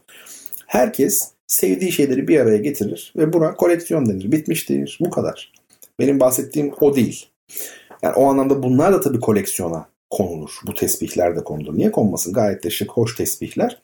Ancak şunu demek istiyorum. Hani o böyle işte pahalı kehribarlar, Osmanlı sıkmaları, e, işlenmiş böyle firuzeli bilmem ne oltu tesbihleri, yani o segmentte usta işçiliği o segmentteki tesbihlerin arasında hani koleksiyon olarak konmaz manasını söylüyorum. Yoksa benim bu tür tesbihlerim mesela var kendi koleksiyonumda. Tasarımları da çok hoşuma gidiyor. Gayet de güzel yapılmış yani hepsi. Onu söyleyeyim. Peki bu sedefti. Şimdi sedefi geçtikten sonra acaba sırada hangi tesbihimiz var? Resimden takip ediyorsunuz değil mi Instagram'dan? Mutlaka takip edin. Görün yani. Yok çok anlamsız olur. Şimdi benim aşık olduğum bir tesbih geliyor. Ya şu tesbihin görüntüsüne bakar mısınız? Şu tesbihin güzelliğine bakar. Bu ne arkadaş? Evet. Mesela bu tesbih biraz böyle hanımlara da uygun aslında. Ben tesbih çeken kadınları çok karizmatik buluyorum. Eskiden Osmanlı'da falan çekiliyormuş tesbih. Kadınlar çekiyormuş. Haremde falan değil yani. 1900'lere kadar falan. Değil mi? O hani 99'luk tesbihler hani zikir için, dua için o değil yani. Tesbihat için sadece ondan bahsetmiyorum. Böyle normal küçük tesbihi de oluyor. Bu mesela 8 mm. Ben baktığım zaman anlarım. Şu gördüğünüz tesbih 8 milimetrelik. Ee, küre kesim. Ee, yani bu mesela 7 olsa 6 belki küçük olur ama 7 olsa mesela hanımlara çok güzel oluyor. Yani şu renkler de çok hoş. Ee, kararmaz metal herhalde altın yani gerçek altın değil de kararmaz şekilde metal olarak yapılmış belki de. Bu ametist taşı arkadaşlar. En sevdiğim taşlardan biridir. Ametist. Burada tabii böyle koyu renk göstermiş. Ametist normalde bu kadar da koyu olmaz yani. Hepsi böyle koyu olmaz. Biraz daha açık renk olur. Bazen şeffaf olur. içini gösterir. Mesela bazıları açık renk bakın ama burada pek denk gelmemiş. Daha açık düşünün siz. Renk uyumunu da yakalamışlar. Öyle bir sesi vardır ki bunun. Yani çok, çok güzeldir ametistin sesi. Böyle şıkır şıkır. Mesela akiye benzemez. Efendim sedefe de benzemez. Bu, bu çok farklı bir taş. Yani çok hoş. Şimdi mesela ametistle ilgili size biraz e, bilgi vereyim. E, ametist şifa bakımından en güçlü taşmış bir kere. Öyle deniyor. Negatif elektrik yükü taşıdığı için bedendeki fazla elektriği toplayarak beyin gücünü yükseltiyormuş. Vay. Bulunduğunuz ortamda herhangi bir yerde durması bile olumsuz enerjileri yok edip pozitif enerjiye dönüştürmesi için yeterlidir. Yeter ki dursun bir yerde o derece. Uykusuzluğa da iyi gelirmiş. Cilt hastalıklarına, migrene, alerjiye, göz hastalıklarına karşı da etkilidir. Ametist. Arkadaşlar ametist sarhoş etmeyen demek. Ee, Yunanca, eski Yunanca'da. Yani bu taşın insanı sarhoş olmaktan alıkoyduğuna inandırmış. O bakımdan da antik Yunan'da falan bütün bu şarap kadehleri hep e, ametist taşından yapılırmış. Güzel bir taştır ametist. Rengi falan da çok hoştur. Zariftir yani şu güzelliğe bakar mısınız? Ametist. Yani hanımlara çok yakışıyor. Firuze de çok yakışır e, kadınlara. Turkuaz rengi böyle. E, gümüş işlemeli güzel püskülü falan olacak böyle. Mesela işte sigara kötü alışkanlık işte mesela insanlar bırakmaya çalışıyor. Tesbihle bırakanlar var yani. Gerçekten tesbih çekiyor falan. Neyse. Ee, böyle müthiş bir kültür. Yani ta yüzlerce yıldan bu yana tevarüs eden bize kadar gelen bir kültür. İşin içinde taş var, şu var, bu var değil mi? E, bunun e, sadece böyle belli bir şekilde algılanması böyle değil mi? Yani bir lümpenlik gibi efendime söyleyeyim işte hani kroluk muruluk diyorlar ya hoş bir tabir değil ama hani öyle algılanması da çok tuhaf yani. Bana tuhaf geliyor. Bilmiyorum, bence güzel bir alan. Ve şimdi size ilginç bir taş göstereceğim. Bu taşın şeyi çoktur. Yüzüğü müzüğü çok. Yani görmüşsünüzdür mutlaka. Nerede o taşımız? Bir sonraki resme geldiniz mi? Canlar. Evet bir sonraki resme bakalım. Bu taşı bilen var mı? Bu taş kaplan gözü. Sevgili dostlar. E, bundaki hareler yani bu renk geçişleri var ya bakın bu da 8 milimetre ben size söyleyeyim. Bu yakın çekilmiş biraz. Büyük gibi görünüyor ama bu 8 milimetre. Bu hareler e, böyle sarı, kahve, siyah falan geçişler falan adamı çıldırtır yani çok güzel. E, bu kütle benim bir tane vardı onu kaybettim. E, yıllar evvel benim hayattaki ilk kütle taşım olur. Yani kütle olarak işlenmemiş yani taşın kendisi. Kaplan gözü bir arkadaşım bana vermiş. Daha lise yıllarında İzmir'de. Sonra ben onu kaybettim. Çok da üzgünüm kaybettiğim için. Ara ara bulamadım. E, bu yani kaplan gözü mesela ametist taşını satın alabilirsiniz taş olarak kütle olarak. Masanızın üstüne koyarsınız. Küçük mesela büyükleri de var parayla tabii ki bu hani. E, ama çok yaygın değil. Fakat kaplan gözü kütle olarak yaygın kabaşon olarak yaygın kolye yapılıyor. Efendim yüzük yapılıyor. Mesela bende kaplan gözü her şey vardı mesela kaplan gözü yüzük de var. Kaplan gözü e, atıyorum tesbih de var. Hem de kaç tane yani Büyük olanı var, küçük olanı var. Versiyonları var tabii ki ya bir tane değil. Bir de kaplan gözünün bir sonraki resme gelin. Bir sonrakine gelin arkadaşlar. Şaşırdınız değil mi? Böyle mavimtırak, turkuaz gibi bir renk var. Bakın çok güzel kazaz e, püskülü var. Biliyor musunuz? Bu da kaplan gözü. Yani kaplan gözü sadece az önceki renkte olmuyor. Böyle kahverengi gibi değil de e, yani bu tür olanları da var. Yine hare yapısı aynı farkında mısınız? Dalgalanmaları falan aynı böyle ton geçişleri aynı. Peki özellikleri nedir e, kaplan gözünün diye düşünecek olursak, e, konuşacak olursak bakalım neymiş? Kaplan gözü taşı üzerinde taşıyan kişilerin başka insanlara karşı daha az bağımlı yaptığına inanılır. Yani başka insanlara karşı daha az bağımlı oluyormuşsunuz. Kabus gören çocuklar için faydalıymış sindirim sistemi, dalak ve pankreas için de faydalı etkileri varmış. İnatçılığı azaltır, kişinin olaylara daha pozitif bakmasını sağlar, nazardan korurmuş. Güç ve cesaret taşıymış. Pürüzsüz yüzeyini okşayarak dertlerinizi hafifletebiliyor musunuz? Gerçekten de çok pürüzsüz bir yüzeyi vardır. Çok böyle büyük bir keyiftir ya. Dedim ya o lise yıllarında bana hediye etmişti arkadaşım. Yani muhteşem. Bir de astım hastaları için faydaları varmış. E, ben de astım hastasıyım. Yani o kronik rahatsızlığım var e, diyorum ya hani bu sürekli pandemiyle ilgili işte rahatsızlığım e, astım. Astım hastaları için de faydası varmış şeyin. Kaplan gözü taşının bilginiz olsun. Şimdi efendim geldik bir başka tesbihe, tesbih taşına.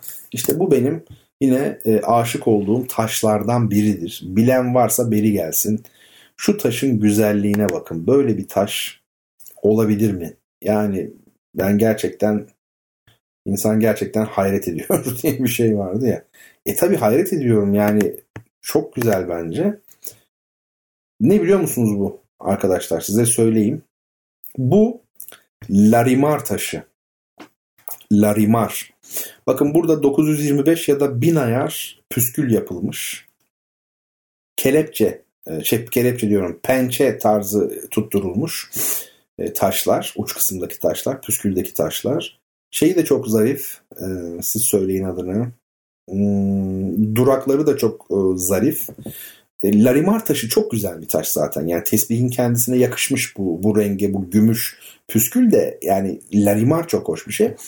Ee, şimdi Larimar'ın en önemli özelliği ne biliyor musunuz? Güven duygusunu olumlu anlamda geliştiren bir taşmış. Hatta böyle kendine güveni olmayanlara böyle genç kızlara, delikanlılara falan e, Larimar taşından kolye falan yaparlar. E, boğaz çakrası için bir de faydalı olduğu söylenir. Yani çakralar var ya iletişim yani gelişmiş oluyor. E, timus bezini olumlu anlamda etkiliyor. Bağışıklık sisteminin kuvvetlenmesine yardımcı oluyor. Timus bezi hani böyle ağıt yakarken böyle Anadolu'da falan veya dünyada kadınlar böyle e, göğsüne vurur ya işte oradaki bez. Tiroid bezi için faydalı. Ondan sonra tiroid hormonlarının dengeli biçimde salgılanmasına sözüm ona işte yardımcı oluyor. Bunlar ispatlı mı bilmiyorum tabii. Ben okuyorum ama sonra Bertan ona böyle dedi falan demeyin ama. Ee, bir de şans taşı olduğuna inanılıyor. Yani uğur getirir gibi. İşte astıma, solunum yolu rahatsızlıklarına iyi geliyor. Pozitif enerjisini arttırıyor. insanın hayal gücünü geliştiriyor. E, efendime söyleyeyim. Bir de çalışkanlık verirmiş. Bazı taşlarda böyle şeyler var. Tembellik giderir, çalışkanlık verir falan gibi işte yeniliklere açık olmanıza, yenilikçi olmanıza yardımcı olur. Ya taşla olsaydı bu bütün dünyada herkese dağıtırdık. Dünya cennet olurdu. Herkes yenilikçi olsun. Ne böyle hani bu bağnazlıktan kurtulsun filan. E, taşın adı bile çok güzel ya. Larimar. Bakar mısınız? Beyaz deseniz değil. Açık mavi mi bu? Uçuk mavi mi? Buz rengi neyse bu. Olağanüstü bir taş. Gerçekten ben çok seviyorum. Şimdi son taşımıza geldik. Böyle bir renk yok inanılmaz bir renk yani büyüleyici. E, bu rengi aslında hani renkler üzerinde bu programda konuşmuştuk geçtiğimiz e, haftalarda. E, bu renk ne biliyor musunuz arkadaşlar? Bu, bu lapis taşı bu. Lapis lazuli var ya lacivert taşı yani. Şimdi bakın e, lütfen Instagram'dan takip edin ama bu söylediklerim çok komik olur yoksa yani. Şimdi Instagram'daki son fotoğraf zaten bu gecenin de son fotoğrafı oluyor bu haftanın. Burada lapis taşı, lapis lazuli, e, lacivert taşı dediğimiz taş rengi bir kere zaten büyüleyici. Tarih öncesi dönemlerden bu yana hep soyluların e, kullandığı asaleti ifade eden bir e, taş. Burada önce bir tesbihe bakalım. Bakın bu tesbihte bence şöyle yapmışlar. Size biraz tüyo vereyim mi yani e, tasarımla ilgili? Yani biraz bu konuda şeyim var, bilgim var. Yani tahminim tahmin değil yani doğru olan bir şeyi söyleyeceğim. Şimdi her taş aynı olmaz.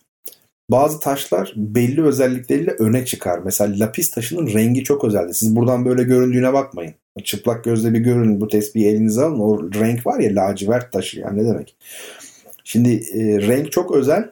O yüzden burada ne yapılmış biliyor musunuz? Bakın dikkat edin. Bir öncekilere bir bakın.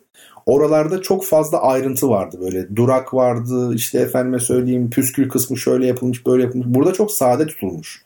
Tesbihin yani 33 tane tane var ya habbe. Onlara bir bakın.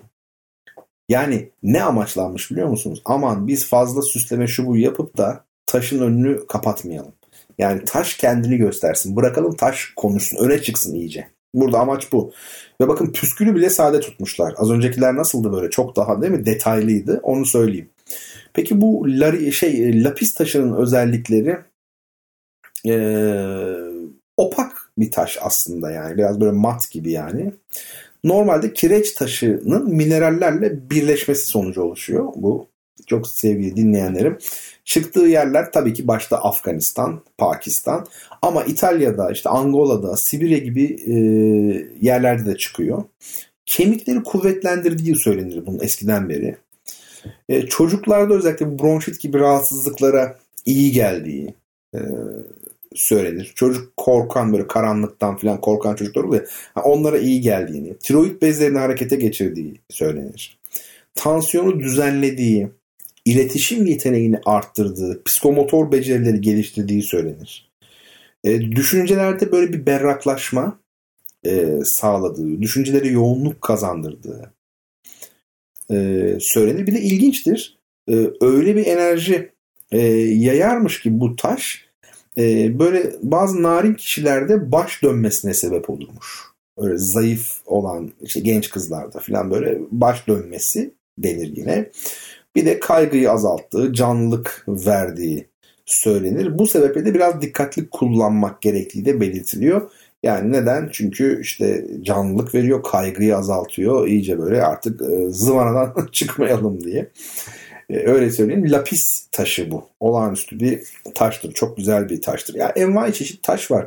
Bu taşlardan yapılma çeşit çeşit tesbihler var yani. Dolayısıyla o şeyin koleksiyonunda sonu yok yani.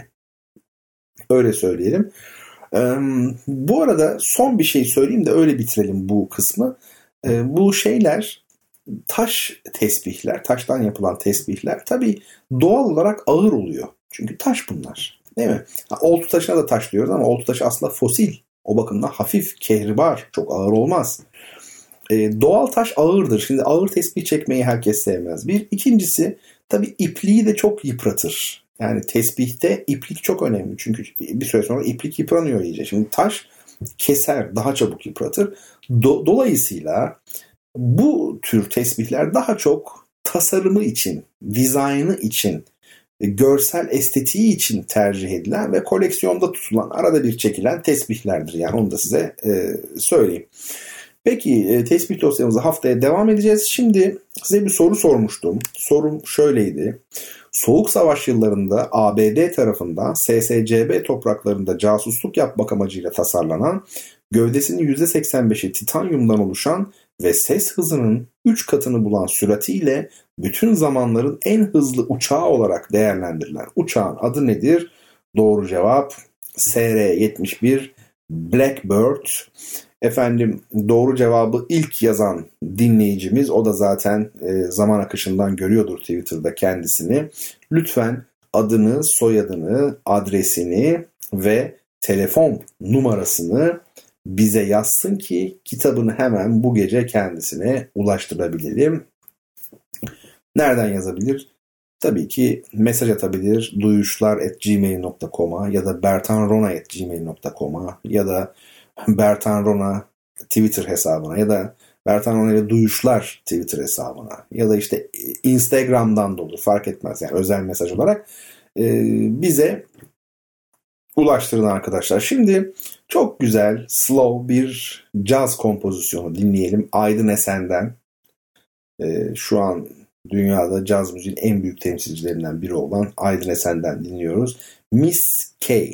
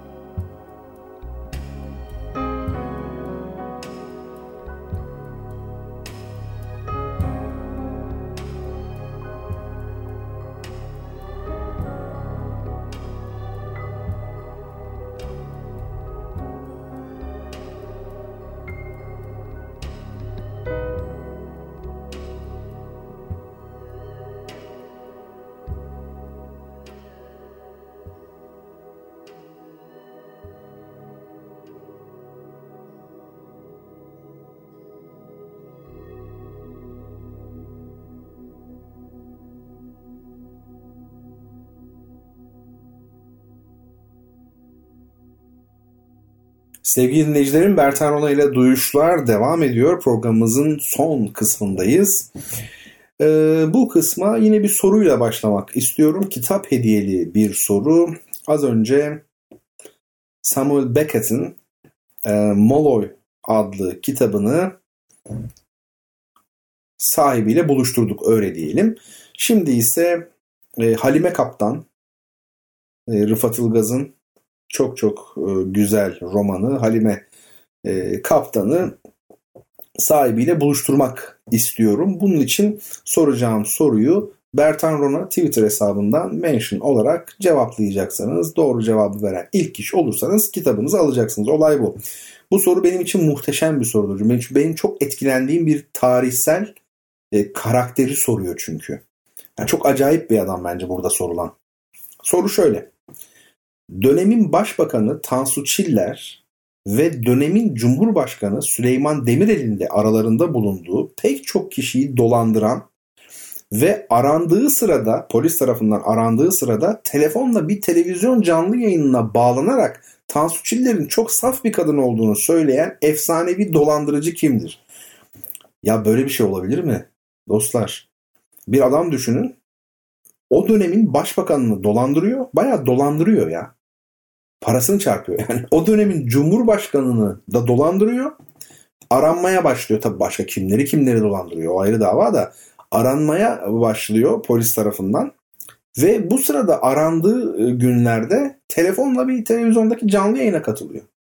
Ve o zaman yine hala e, başbakan olan e, Tansu Çiller'in çok saf bir kadın olduğunu söylüyor. Bakar mısınız? Böyle bir karakter olabilir mi? Yani tarih böyle bir şey görmüş müdür? Yani çok ilginç olduğunu kabul edelim yani. Türkiye için çok ilginç bir şey. Bu dolandırıcı kimdir? Herhalde 2006 yılında öldü. Yani 90'lı yılları hatırlayanlar bu ismi çok iyi bilirler. Sizler cevabı yaza durun. Bir soru geldi bana bu hafta ee, çok sevgili dinleyicilerimden birinden. Tanımıyorum tabii kendisini ama hani dinleyicim olduğunu yazmış. Ee, soruyu okumayacağım sadece şu kısmını söyleyeyim. Allah kelimesinin etimolojisini sormuş. Hocam yani bu kelime nereden geliyor diye. Ee, şimdi çok kısa cevap vereyim e, sizlere. Ee, şimdi bu Elmalılı Hamdi Yazır merhumun Kur'an tefsirinde Hak dini Kur'an dili biliyorsunuz adı. O tefsirde e, Allah kelimesinin etimolojisi ile ilgili e, malumat var. Detaylı açıklamalar var onu söyleyeyim.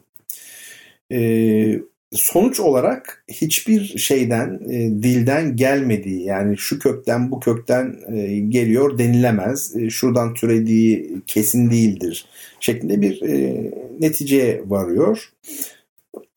Tabii Şimdi o kısmı çok hatırlamıyorum açıkçası. Bakmam lazım. Tekrar bakmam lazım. Ama öte yandan Allah kelimesinin İbranice Eloh'tan geldiği yolunda da e, önemli kanıtlar var, iddialar var. Ne demek bu? Şu, eskiden biliyorsunuz e, helozoizm denilen bir inanç vardı. Animizm, helozoizm birbirine bile bağlantılı şeyler belki bunlar. Yani etraftaki her şeyin canlı olduğu, etraftaki her şeyin yaşadığı, her şeyin bir ruhu olduğu inancı. Hani belki Fable'lardaki bu işte çocuk gece oyunca oyuncaklar canlanıp konuşuyor falan ya belki o günlerin bir mirasıdır. İçimizdeki o e, bilinç dışını ne bileyim güdüğü falan herhalde belki şey yapıyor, kaşıyor. E, bilemiyorum artık. Her şey bir böyle bitkiler, bitkiler şu bu hepsinin bir ruhu var. İşte yavaş yavaş baktığınızda dinler tarihinde bu tekil ruhların yavaş yavaş toparlandığını ve bir tek ana ruh haline geldiğini görüyor. Tek tanrıcılığın doğuşu antropologlar böyle açıklıyor aslında. İşte bu şeyler var ya Hazreti Musa e, bir çalılıkla konuşuyor ya bir çalı. E, o çalı sürekli yanıyor ama hiç bitmiyor. Yanına gittiğinde e, onun aslında konuşuyor da onunla. O, o işte o çalının ruhu. Ama aslında İbranice'de ruh tekil ruhlara Eloah deniyor. Çoğulları da Elohim. Yani aslında hepsinin ruhu yani ruhların ruhu işte tek tanrıcılığa ilk adım olmuş oluyor. E, pek çok kanıt ve iddia bu konuda Allah kelimesinin şeyden e, Eloah'tan geldiği yönünde. Yani o ruh. Şeyde de e, ilginçtir. E, kitab mukaddes olarak geçen Tev, e, İncil'de de Tanrı ruhtur diyor. Tanrı ruhtur. E, bu belirtilmiş yani. Ayrıca bir de kadim çağlarda biliyorsunuz insan bedeniyle insan ruhuna bir analoji oluşturacak şekilde kainatın insan bedenine benzetildiğini, Tanrı'nın ise kainatın ruhu olduğunu, bu şekilde e, bir e, tasarlama olduğunu da biliyoruz. Onu da söyleyelim. Tabi Tanrı'nın ruh olması meselesi Descartes felsefesinde de yani şöyle tam böyle değil de aslında Descartes biliyorsunuz e, varlığı ikiye ayırır. Yani dualist bir felsefedir ya bir tarafta madde bir tarafta ruh. Bu ikisini de karşıtlaştırır. Hiçbir şekilde birbiriyle teması olamaz bunların. Yani olur da zor. Şöyle birinin özelliği yer kaplamak maddenin öbürünün özelliği yer kaplamamak. Yani arada duvar var. Zaten aradaki bağlantıyı ben nasıl kuracağım diye düşünmüştür hayatı boyunca. İşte bu kendi bir zorluk atıyor kendi önüne sonra uğraşıyor. Efendim bir de tabii Tanrı esas o da onu yani üzerine çok da durmuyor. Yani o tözlerin tözü şeklinde. Burada bir ruh e, basamağından Tanrı'nın başka bir yere taşındığını da görüyoruz ama yine bir çeşit ruh çünkü madde değil yani onu söyleyelim. Efendim yani çok fazla şey söylenebilir e, bu konuda. Şimdi çok böyle kısa cevap vermiş olayım. E, yani bu meseleye. Bir de bana bazen soruyorlar. Diyorlar ki işte yani işte özellikle şey İslami kesimden olduğunu tahmin ettiğim dinleyicilerim oluyor, öğrenciler oluyor, konferanslarda katılımcılar oluyor. İşte Tanrı diyorsun hocam işte Allah demiyorsunuz filan Tanrı diyorsunuz. Yani şimdi şöyle bir şey. Tanrı o da Türkçe bir kelime. Tanrı Türkçe bir kelime. Bunu biliyoruz zaten. Ee, şimdi felsefe sohbeti yaparken aslında e, İslami hassasiyeti olan birinin felsefe sohbeti sırasında özel olarak Tanrı kelimesini tercih etmesi gerekir. Neden? Çünkü felsefe öyle şeyleri konuşuyor ki dinde bunun hiçbir şekilde yeri yok. Hiç yok ama. Hatta e, sizin felsefe sohbeti veya bir felsefi tartışma, bir okuma, düşünme neyse o çerçevede sarf edeceğiniz e, sözler ya da işte geliştireceğiniz düşünceler doğrudan dini akidenin e, dışına çıkmak şöyle olursun. Küfür adı verilen şeye de sebep olabilir yani. Öyle bir şey söyler. Şey, anemizmden bahsediyorum. Dinler tarihi anlatıyorum. Anemizm, helozovizm falan filan. Şimdi oralarda e, Allah demek aslında garip çünkü Allah dediğinizde siz İslamiyet'in inandığı Tanrı'yı ortaya koymuş oluyorsunuz. E orada da onu halel getirebilirsiniz. Çünkü öyle işte Çalılığın mesela Çalılığın Tanrı olduğuna inanıyor. Mesela Çalılığın Allah olduğuna inanıyor. Mesela birdenbire bir şey oldu böyle bir zorlama oldu. Çünkü her dinin kendine göre bir akidesi vardır. Yani o kapsamda düşünülebilecek ve söylenebilecek şeyler vardır. Yani insanlar işte atıyorum ineğe tapmışlar. İşte en güzel örnek yani işte Hindistan'da diyeyim tapmıyorlar da yani diyelim tapma diyelim biz ona. Şimdi ne diyeceksiniz? Bu insanlar ineği tanrı diyeceksiniz. Öbürünü söylememeniz daha uygun aslında. Yani o, o, tarz bir şeyden belki hassasiyet yani insanlara duyduğum saygıdandır. Ve daha doğru olduğunu düşündüğüm içindir. Tanrı da çok ilginç bir kelimedir. Onu size söyleyeyim yani. Tanrı. Bakın evren de çok ilginç bir kelime. Evren çoğu kişinin zannettiğin aksine eski yani Türkçe bir kelimedir. Evren. Evirmek, çevirmek, küre, daire. Acaba bunlarla bir ilgisi var mı? Bakın bunlar hep dikkat edin. Ya çok da önemli bir şey anlatmış gibi bitirdim değil mi? Ya falan Peki şimdi arkadaşlar zaman zaman niye bilmiyorum yorulduğum için mi duyuşların bu son kısmı kısa oluyor biraz falan. Değil mi yani? Bazen öyle oluyor. Hadi bugün de öyle olsun. Kısa olsun çok anlatabileceğim şey var bu etimolojisiyle ilgili Allah kelimesinin etimolojisiyle ilgili ama şimdi mesela yoruldum böyle birdenbire. O kadar çok anlatılabilir ki anlatam yani çok çok feci. Şimdi evet ikinci sorunun cevabı şu an beni esas heyecanlandırıyor. Çünkü bu olağanüstü e, dolandırıcı Selçuk Parsa'dan Evet, evet arkadaşlar. Selçuk Parsa'dan inanılmaz ya. Bir, yani şöyle bir şey düşünün ya. Bir insan başbakanı, cumhurbaşkanını nasıl dolandırabilir ya? Yanına yaklaşamazsın ki dolandırasın yani işte ama dolandırmış. Yani inanılmaz. Or generallerin böyle kuvvet komutanlarının falan sesini taklit ederek telefonda Cumhurbaşkanı ile konuşuyor falan. Böyle bir adamdan bahsediyoruz. Müthiş. Perihan Savaş'ın ismini kullanarak daha gençlik yıllarında dolandırıcılık yapmaya başlamış. Yani inanılır gibi değil. Selçuk Parsa'dan yani bu adamdaki bu yetenek yani bunu CIA MIA mı artık veya hackerlar mı böyle örgütler organizasyonlar nasıl alıp götürmediler hayret yani. Bugün olsa belki götürürler 90'lı yıllarda belki pek fark edemediler. Anlattığım şeye bakar mısınız programın sonunda? Ee, suç ve suçluyu övme gibi bir şey olmasın tabii ki. Öyle o anlamda söylemiyoruz da. Yani inanılır gibi değil. Ya, büyüleyici bir şey yani. 40 yıl düşünseniz aklınıza gelmez o bakımdan. Peki şimdi doğru cevabı veren ve kitabımızı kazanan yani bu soruya ilk cevap veren, cevap veren ilk kişi öyle. Bizden Rıfat Ilgaz'ın Halime Kaptan romanını kazandığı lütfedip eğer adını, soyadını, telefonunu ve adresini yazarsa hemen bu gece kitabı yola çıkacaktır efendim. Durum bu. Şimdi çok sevgili dinleyenlerim veda vakti geldi. Island Magic diye bir parçası var. Dave Wackel'ın. Ben de amma böyle İngilizcem çok iyi falan Telaffuz ediyorum. Dave Wackel diye bir şey var. Davulcu var ama bizim bildiğimiz Ramazan davulcusu gibi değil. Yani caz müzikte davul çalıyor baterist. Olağanüstü bir bateristtir, davulcudur. Onun kendi grubuyla yaptığı albümlerden birinde Island Magic yani Ada Sihri e, diye bir e, parçaları var. Çok çok güzel. Bu gece onunla veda etmek istiyorum sizlere. Söyleyeceğim her şeyi de söyledim. Ee, çok adaletsiz bir durum çünkü siz bana söyleyemiyorsunuz. Ancak yazabiliyorsunuz. Yani böyle bir üst hiyerarşi oluşuyor radyo programında. Ama çok da samimi bir ortam böyle konuşuyoruz falan. Ne, ne kadar güzel. Hadi artık ben çok uzattım efendim. Ee, kendinize lütfen dikkat edin bu salgın günlerinde zor. Yani evde kalmak hakikaten çok zor. Özellikle küçük çocuklar nasıl dayanıyor ben merak ediyorum. Yani çok zor. Toprakta oynamaları lazım, elektriklerini atmaları lazım. Çocuk dışarı çıkamayınca evde de huysuzlanıyor haliyle. Yaşlılar için zaten tehlikeli. Şu an onlar esas riske atılıyorlar çünkü evdeler. Yani onların arada bir dışarı çıkabilmesi lazım. Öyle değil mi? Hareketsizlik falan onlarda çok kötü etkiler yapıyor 70 yaşın üstü, 65 yaşın üstü. Dolayısıyla kendimize hepimiz dikkat edelim. Öğrencilerime de hep söylüyorum uzaktan eğitim yapıyoruz tabii onlarla. Dersler devam ediyor üniversitede. Onlara da her dersin başında diyorum bu süreci avantaja çevirin.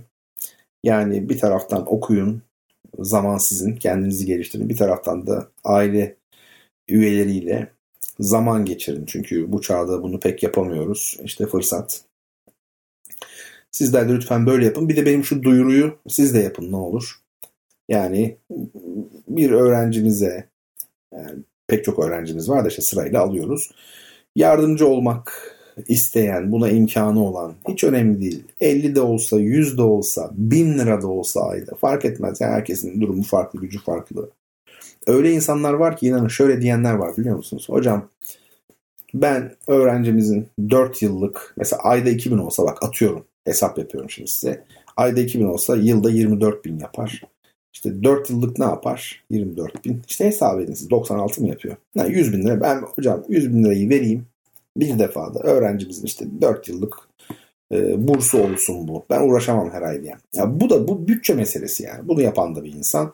İşte ama öğrenci olup da hocam ben öğrenciyim ama arkadaşımıza benim de hani yardımım olsun diye harçlığından 50 lira veren de öğren. O da bir insan yani. Onun da bütçesi kendine göre.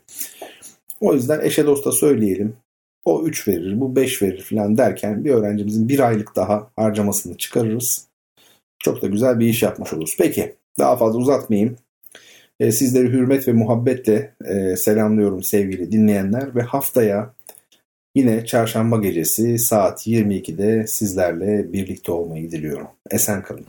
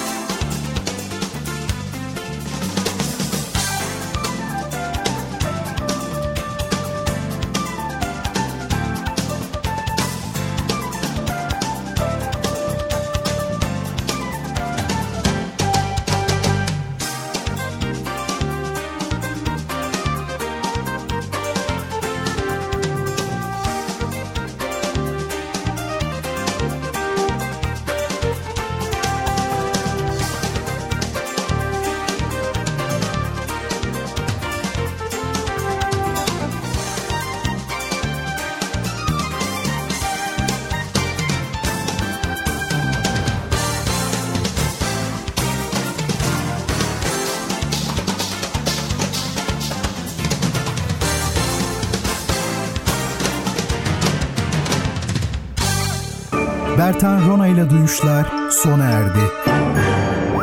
Bu program hakkındaki düşüncelerinizi dinleyen et radyogercek.com adresine mail atarak bize ulaştırabilirsiniz. Dinlemiş olduğunuz programda ürün yerleştirme yapılmıştır.